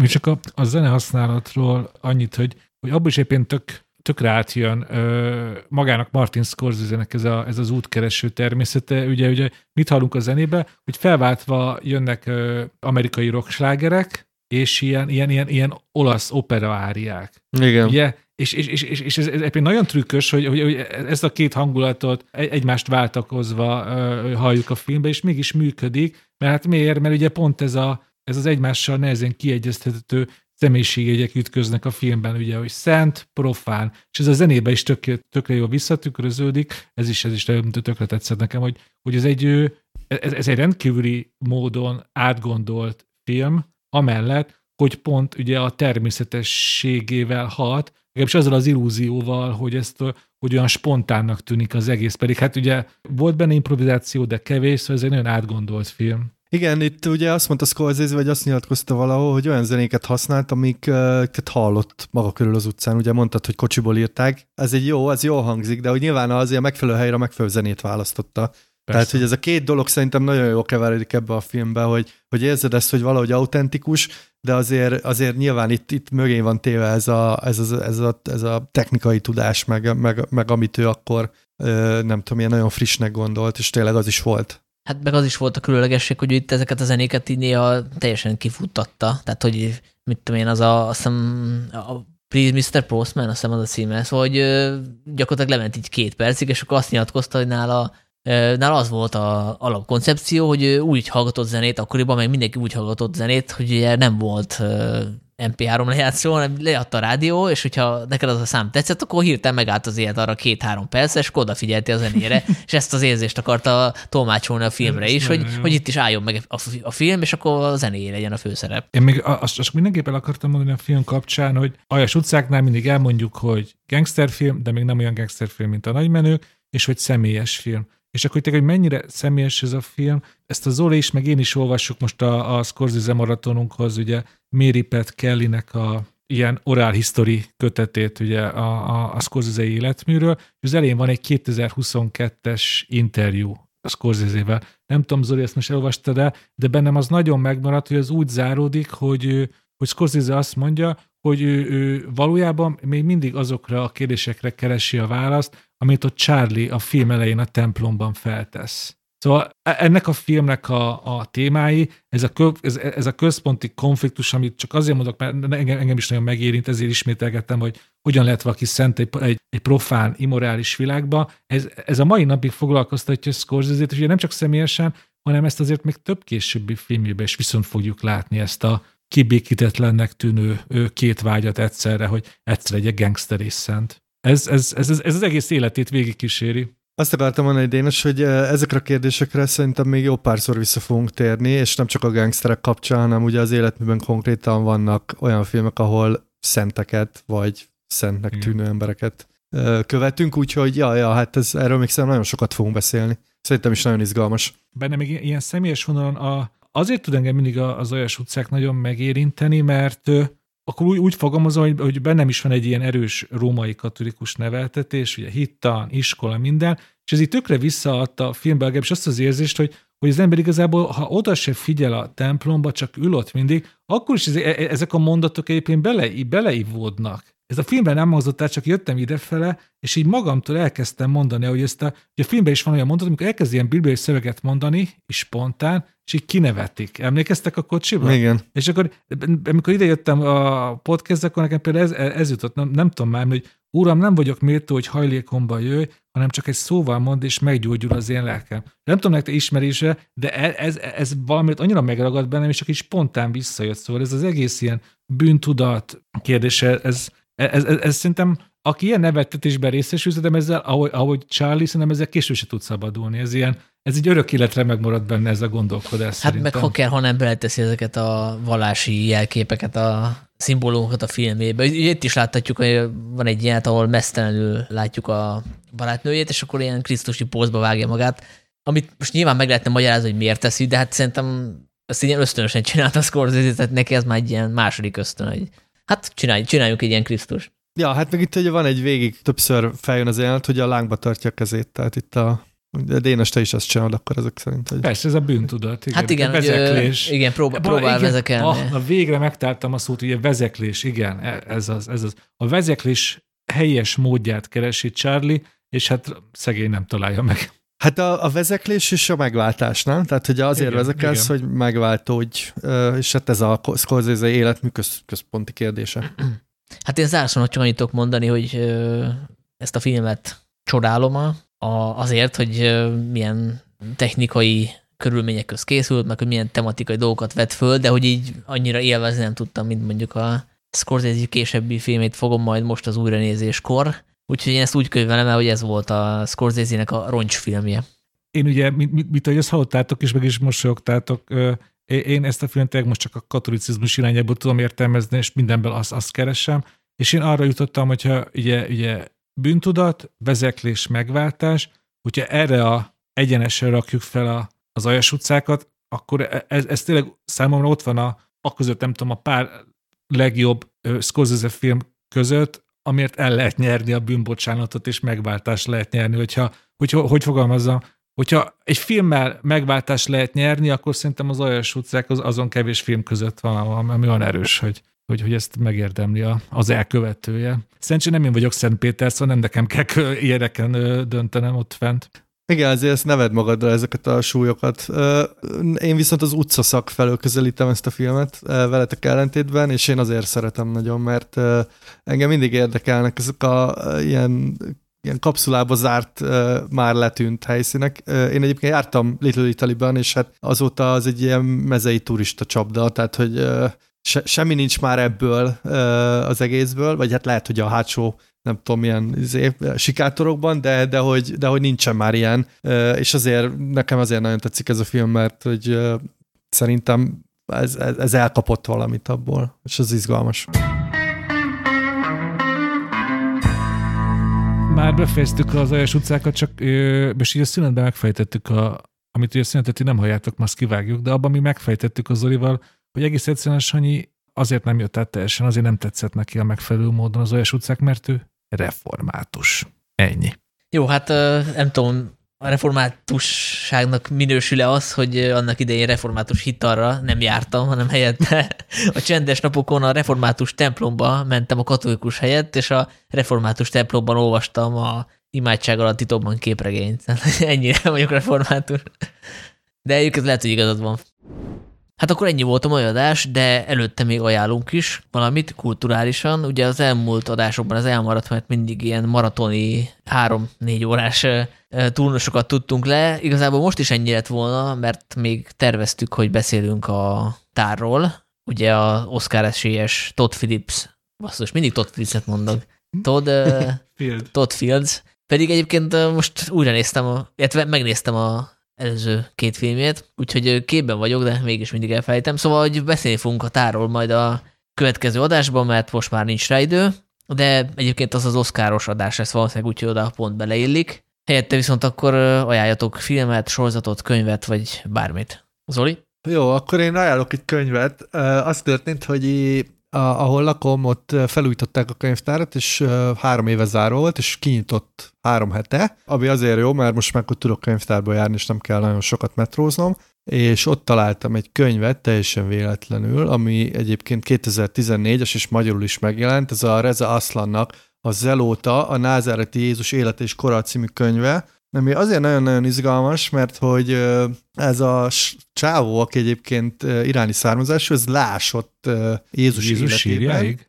Igen, és gyakorlatilag azt mutatja be, hogy a Jézus életrajz, meg az egész személyiség, amit ismerünk, az mennyire egy ilyen ideológiai termék, amit a korai egyház kreált, és megpróbálja kisakkozni, hogy milyen lehetett valójában ez a figura, meg hogy mi az, amit tudhatunk róla, és hát nagyon nem azt, ami egyébként így a köztudatban benne van. És az egész könyv egyszer egy ilyen nyomozás, ami szerintem azért izgalmas, mert bemutatja azt a folyamatot, hogy le tudsz hámozni ilyen ideológiákat tényekről, ami azért szerintem aktuális dolog. Másrészt pedig egy nagyon más kép rajzolódik ki, ami egyébként nem kevésbé gondolatébresztő és izgalmas. Harmadrészt pedig nagyon jól ír, és én nagyon szerettem a római kort, meg ezeket a, tudjátok, a, a császárság, és hogy, és hogy hogy működött a római birodalom, és itt nagyon plastikusan leírja, hogy milyen lehetett a korabeli Palesztina, Judea, és hogy ezek a a, a rómaiak hogy, hogy kormányoztak, úgyhogy ilyen duplán jó, és egyébként egy 200 oldalas könyvről van szó, szóval én ezt elolvastam egy két délután alatt ilyen kellemes kávé mellett, úgyhogy mindenkinek ajánlom a zelótát. Akkor ez egy elég eretnek írás, jól érzem? Nem, mert egyébként ő vallásos, és pont azt írja, hogy, hogy Jézus, ő ketté választja Jézust, mint vallási, nem tudom, eszmét, és Jézust, mint történelmi személyiséget, és azt mondja, hogy a, a, attól még a te Jézusod lehet olyan, amilyet szeretnél, és egyébként hoz is erre tök jó példákat, hogy milyenek a Jézus ábrázolások Koreában, Indiában, Tájföldön, és hogy nem a kékszemű, szőke, fehér férfi nyilván, Hát mindenhol olyan, hogy a helyiek tudjanak az. Így van. Viszont a, amit, a, amit a történelmből kiolvas, az az, hogy Jézus gyakorlatilag egy ilyen zsidó nacionalista mozgalmat vitt, és hogy ahhoz képest, hogy egy írás tudatlan, nagyon vidéki, gyakorlatilag egy teljesen egyszerű, átlagos férfi volt, azért bement Jeruzsálembe, és ott keltett olyan rebelliót, hogy hát sikerült neki egy világvallást alapítani, ami szerintem lenyűgöző, attól függetlenül, hogy nyilván ez nem egyezik a az egyház hivatalos sztoriával. Úgyhogy szerintem egy tök izgalmas könyv, tényleg ajánlom, aki szereti a történelmet. És igen, hát nyilván,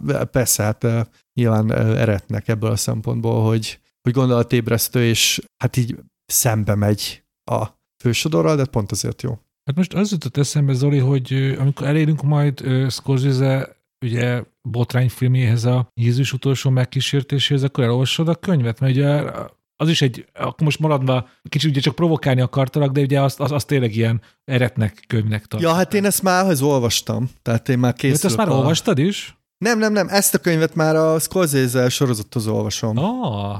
Hashtag profizmus. profizmus. Így van. Úgyhogy már előre, én már három lépéssel vagyok előbbre. Oké, okay, de akkor, meg, akkor már azt is olvasd el, amiből az Scorsese fordul. Elolvasom, amúgy lehet, hogy tényleg elolvasom, viccen kívül. Dénes? Én egy sorozatot fogok ajánlani, és ugye nálam mindig nagy szó, hogy sorozatot ajánlok, mert ugye ritkán nézek, és akkor is hamar abba hagyom. Ez viszont egy rendkívül szórakoztató krimi sorozat, ugye Rian Johnson producerkedésével jött létre, Poker Face a címe, ő Natasha Lyon, Lyon, ugye a főszereplő, akit nagyon sokan melyik sorozatból is ismernek. Tudom, hogy ő ilyen kultikus. A Russian hát Doll. Hát a Filmvilág podcastben is beszéltünk róla. A, és most már eszembe is jutott, köszi Zoli, a, a, a Russian Doll, és hát Tényleg, tényleg van egy, egy, egy rendkívüli személyiség ennek a nőnek. Ő, ő, ő azt, azt tippelem, hogy a való életben is ilyen lehet, ilyen laza. Hát nem láttad az amerikai pitét, Dénes? Persze, hogy láttam az amerikai pitét, egy kedvenc filmem. Hát, és nem ismerős a onnan? Az ő, ez ő, az, az a, hát én akkor rajongója vagyok. Hát, és már ott is ugyanezt a karaktert hozta az amerikai Hát így, így van, igen, igen. Eszvéletlen ez Tehát a nő. ő kvázi olyan, mint egy ilyen női Woody ellen, nem? Állandóan dumál, és jókat mond, és hú, és a hangja annyira szexin füstös. Imádom, imádom, imádom. Igen. Szerintetek nem jó, nem tetszik nektek de, a hangja? De, de, de, de, de. De, de, de, az elmondám szexi füstösnek, de jó hangja van. Akkor, akkor izgalmasan füstös, akkor így fogalmazok. de a sorozat azért nem csak miatta jó, hanem visszahozza a Kalambó sorozat ö, mágiáját és báját. Ez azt jelenti, hogy hogy minden rész ugye egy gyilkosság elmesélésével kezdődik. Mi pontosan tudjuk, hogy ki a gyilkos, és aztán mindig ugye valahogy ugye mindig ott van Natasha Lyon, akit biztos nem így kell kiejteni, és valahogy mindig sikerül neki egy olyan bő 30 perc alatt megoldani a rejtét, hogy aztán tovább álljon, mert amúgy ő egy ilyen szökevény, akinek mindig államot kell váltania, meg város, de közben mindig megold egy gyilkossági ügyet, szóval totál irreális az egész, de annál szórakoztatóbb, mert mert ezek, ezek a történetek tényleg nem csak a szórakoztató, hanem nagyon szellemesen, és a, és a mostani jelenkorunkra is rendkívül okosan reflektálva vannak megírva. Ő, én most azt hiszem az ötödik résznél tart ez a sorozat, amikor felvesszük ezt az adást, és én mindig várom. A, ugye hetente jön ki egy új rész, és én mindig nagyon várom, és nézem a következőt. És szerepelnek benne híres mellékszereplők is, Dénes? Ó, persze, ugye, ugye, ó, persze, ó, ó, persze. Ugye, nyilván az első részben, ami Las Vegasban játszódik, ott az érződik, hogy ebben több pénzt raktak, meg több energiát, ott például Adrian Brody tűnik fel, és mondanám, hogy még vannak más ismert szereplők is, de most ugye nevüket nem tudom, csak az arcuk volt ismerős. Tök vicces, hogy ezt ajánlod, mert hogy éppen ma reggel kértem el egy ismerősömtől, aki illegálisan letöltötte, én nem tennék ilyet, de hát, ha már ideadta, akkor... Én csak annyit mesélnék el még erről az egészről, talán egyesek humorosnak fogják tartani, mások csak a kezdődő szenilitásomnak egy ilyen biztos jeleként, hogy... Az Egyszerre is működtetek. Az mondjuk igaz, hogy nem zárja ki a kettőnél. Azt hitted, hogy a Lady Gaga klippet nézed, és nem, vártad, nem, hogy... Elmondom azt, hogy döntsetek, hogy most minek a bizonyíték, minek a jele, hogy ugye az a sorozatnak neve, hogy Pokerface, viszont valami Peacock nevű streaming csatornán jön ki Amerikába, és amikor először felment először felment a barátom, ismerősöm, nem tudom, nagybátyám, a, ugye arra a torrent oldalra, akkor ő azt gépelte be, hogy Peacock, hogy S01, E01, és így teljesen megdöbbentem, meg, ő megdöbbent, hogy, hogy, hogy, hogy nincs. Tehát láttam a Wikipedia, már rég megjelent, és szép lassan összeraktam a képet, hogy hát ugye a Peacock az nem a sorozat neve, hanem a streaming csatornájáé. Azt hittem, hogy valami brutál ilyen madár pornó jött szembe, hogy, hogy, hogy a kok, píkok. Hát szóval ez az én, hát story of my life, röviden. az én ajánlatom egy film, ami december elején került a mozikba, de még elérhető, meg nem a mozikban is elérhető. Ez a Csizmás a kandúr, az utolsó kívánság, vagyis egy Shrek spin-off, de szerintem ez jobb, mint bármelyik Shrek film, bár talán nem láttam az összeset. És az első csizmás skandulfilmet nem is láttam, de nem is baj, tehát anélkül is élvezhető. Ugye ez az a, ez az a spin-off, ahol a Antonio Banderas által megformált macskát követhetjük. Nyilván ez csak a szinkron hangja, és a magyar szinkronban valaki más a hangja, de én eredetiben hallgattam egyébként. Szóval, hogy meglepett ez a film, és ajánlom mindenkinek bátran, mert ez tényleg, tényleg egy... Most te is meglettél engem, Sanyi, hogy egy, nem tudom, hanyadik Shrek spin-offot ajánlasz nekünk. Igen, hát ez gyakorlatilag a Shrek Shrek sorozatnak az aranypolgára, vagy nem tudom.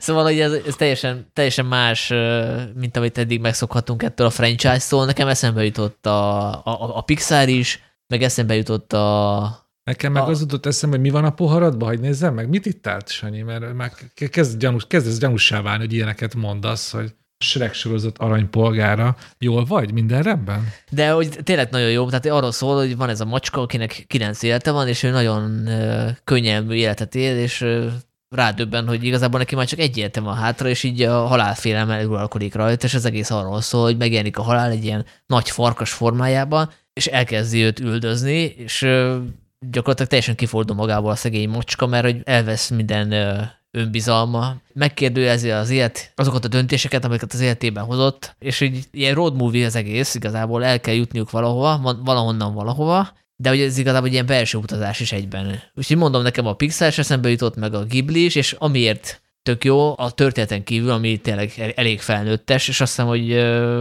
12-es kortárra ment, azt hittem, hogy több, na mindegy. Szóval, hogy azért jó, mert hogy az animáció is kurva jó. Tehát, hogy ezt a, a, a két d meg a 3D-t ötvözi, abba is rengeteg energiát beletettek. Tehát, hogy ez nem egy ilyen tucat animáció, amit, amit így látsz bármelyik random Disney filmben, hanem ebbe tényleg beletették a, a munkaórát, meg a kreativitást és a fantáziát. Úgyhogy ajánlom mindenkinek. Mondom, én sem láttam korábban még egy csizmás filmet se, a Shrekből is az első kettőt vagy háromat, de hát anélkül is tök jó értető és élvezhető, és elgondolkodható. És Sanyi, tudod, mi a nagy csavar ebbe az egészbe? Hogy Igen. a Peacock nevű szolgáltató fogja streamelni. Most olvasom. Na, szuper.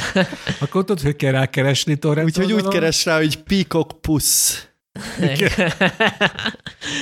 hát én már meg, megnéztem, úgyhogy nem kell rákeresnem, de aki tudja, az nézze meg nyugodtan a moziba, mert tényleg nagyon, nagyon látványos. Engem azért győzte meg, mert a Letterboxd ajánlották többen, de velük kapcsolatban szkeptikus vagyok, de hogyha te is azt mondod, akkor, akkor megnézem. Akkor ennyi volt, köszönjük szépen a figyelmet, és ha minden igaz, akkor március elején fogunk visszatérni oszkározással, meg tározással. Sziasztok! Sziasztok! Sziasztok! Ja, az lemaradt, hogy kövessen mindenki a Facebook csoportban bennünket a Filmvilág Podcast Facebook oldalán.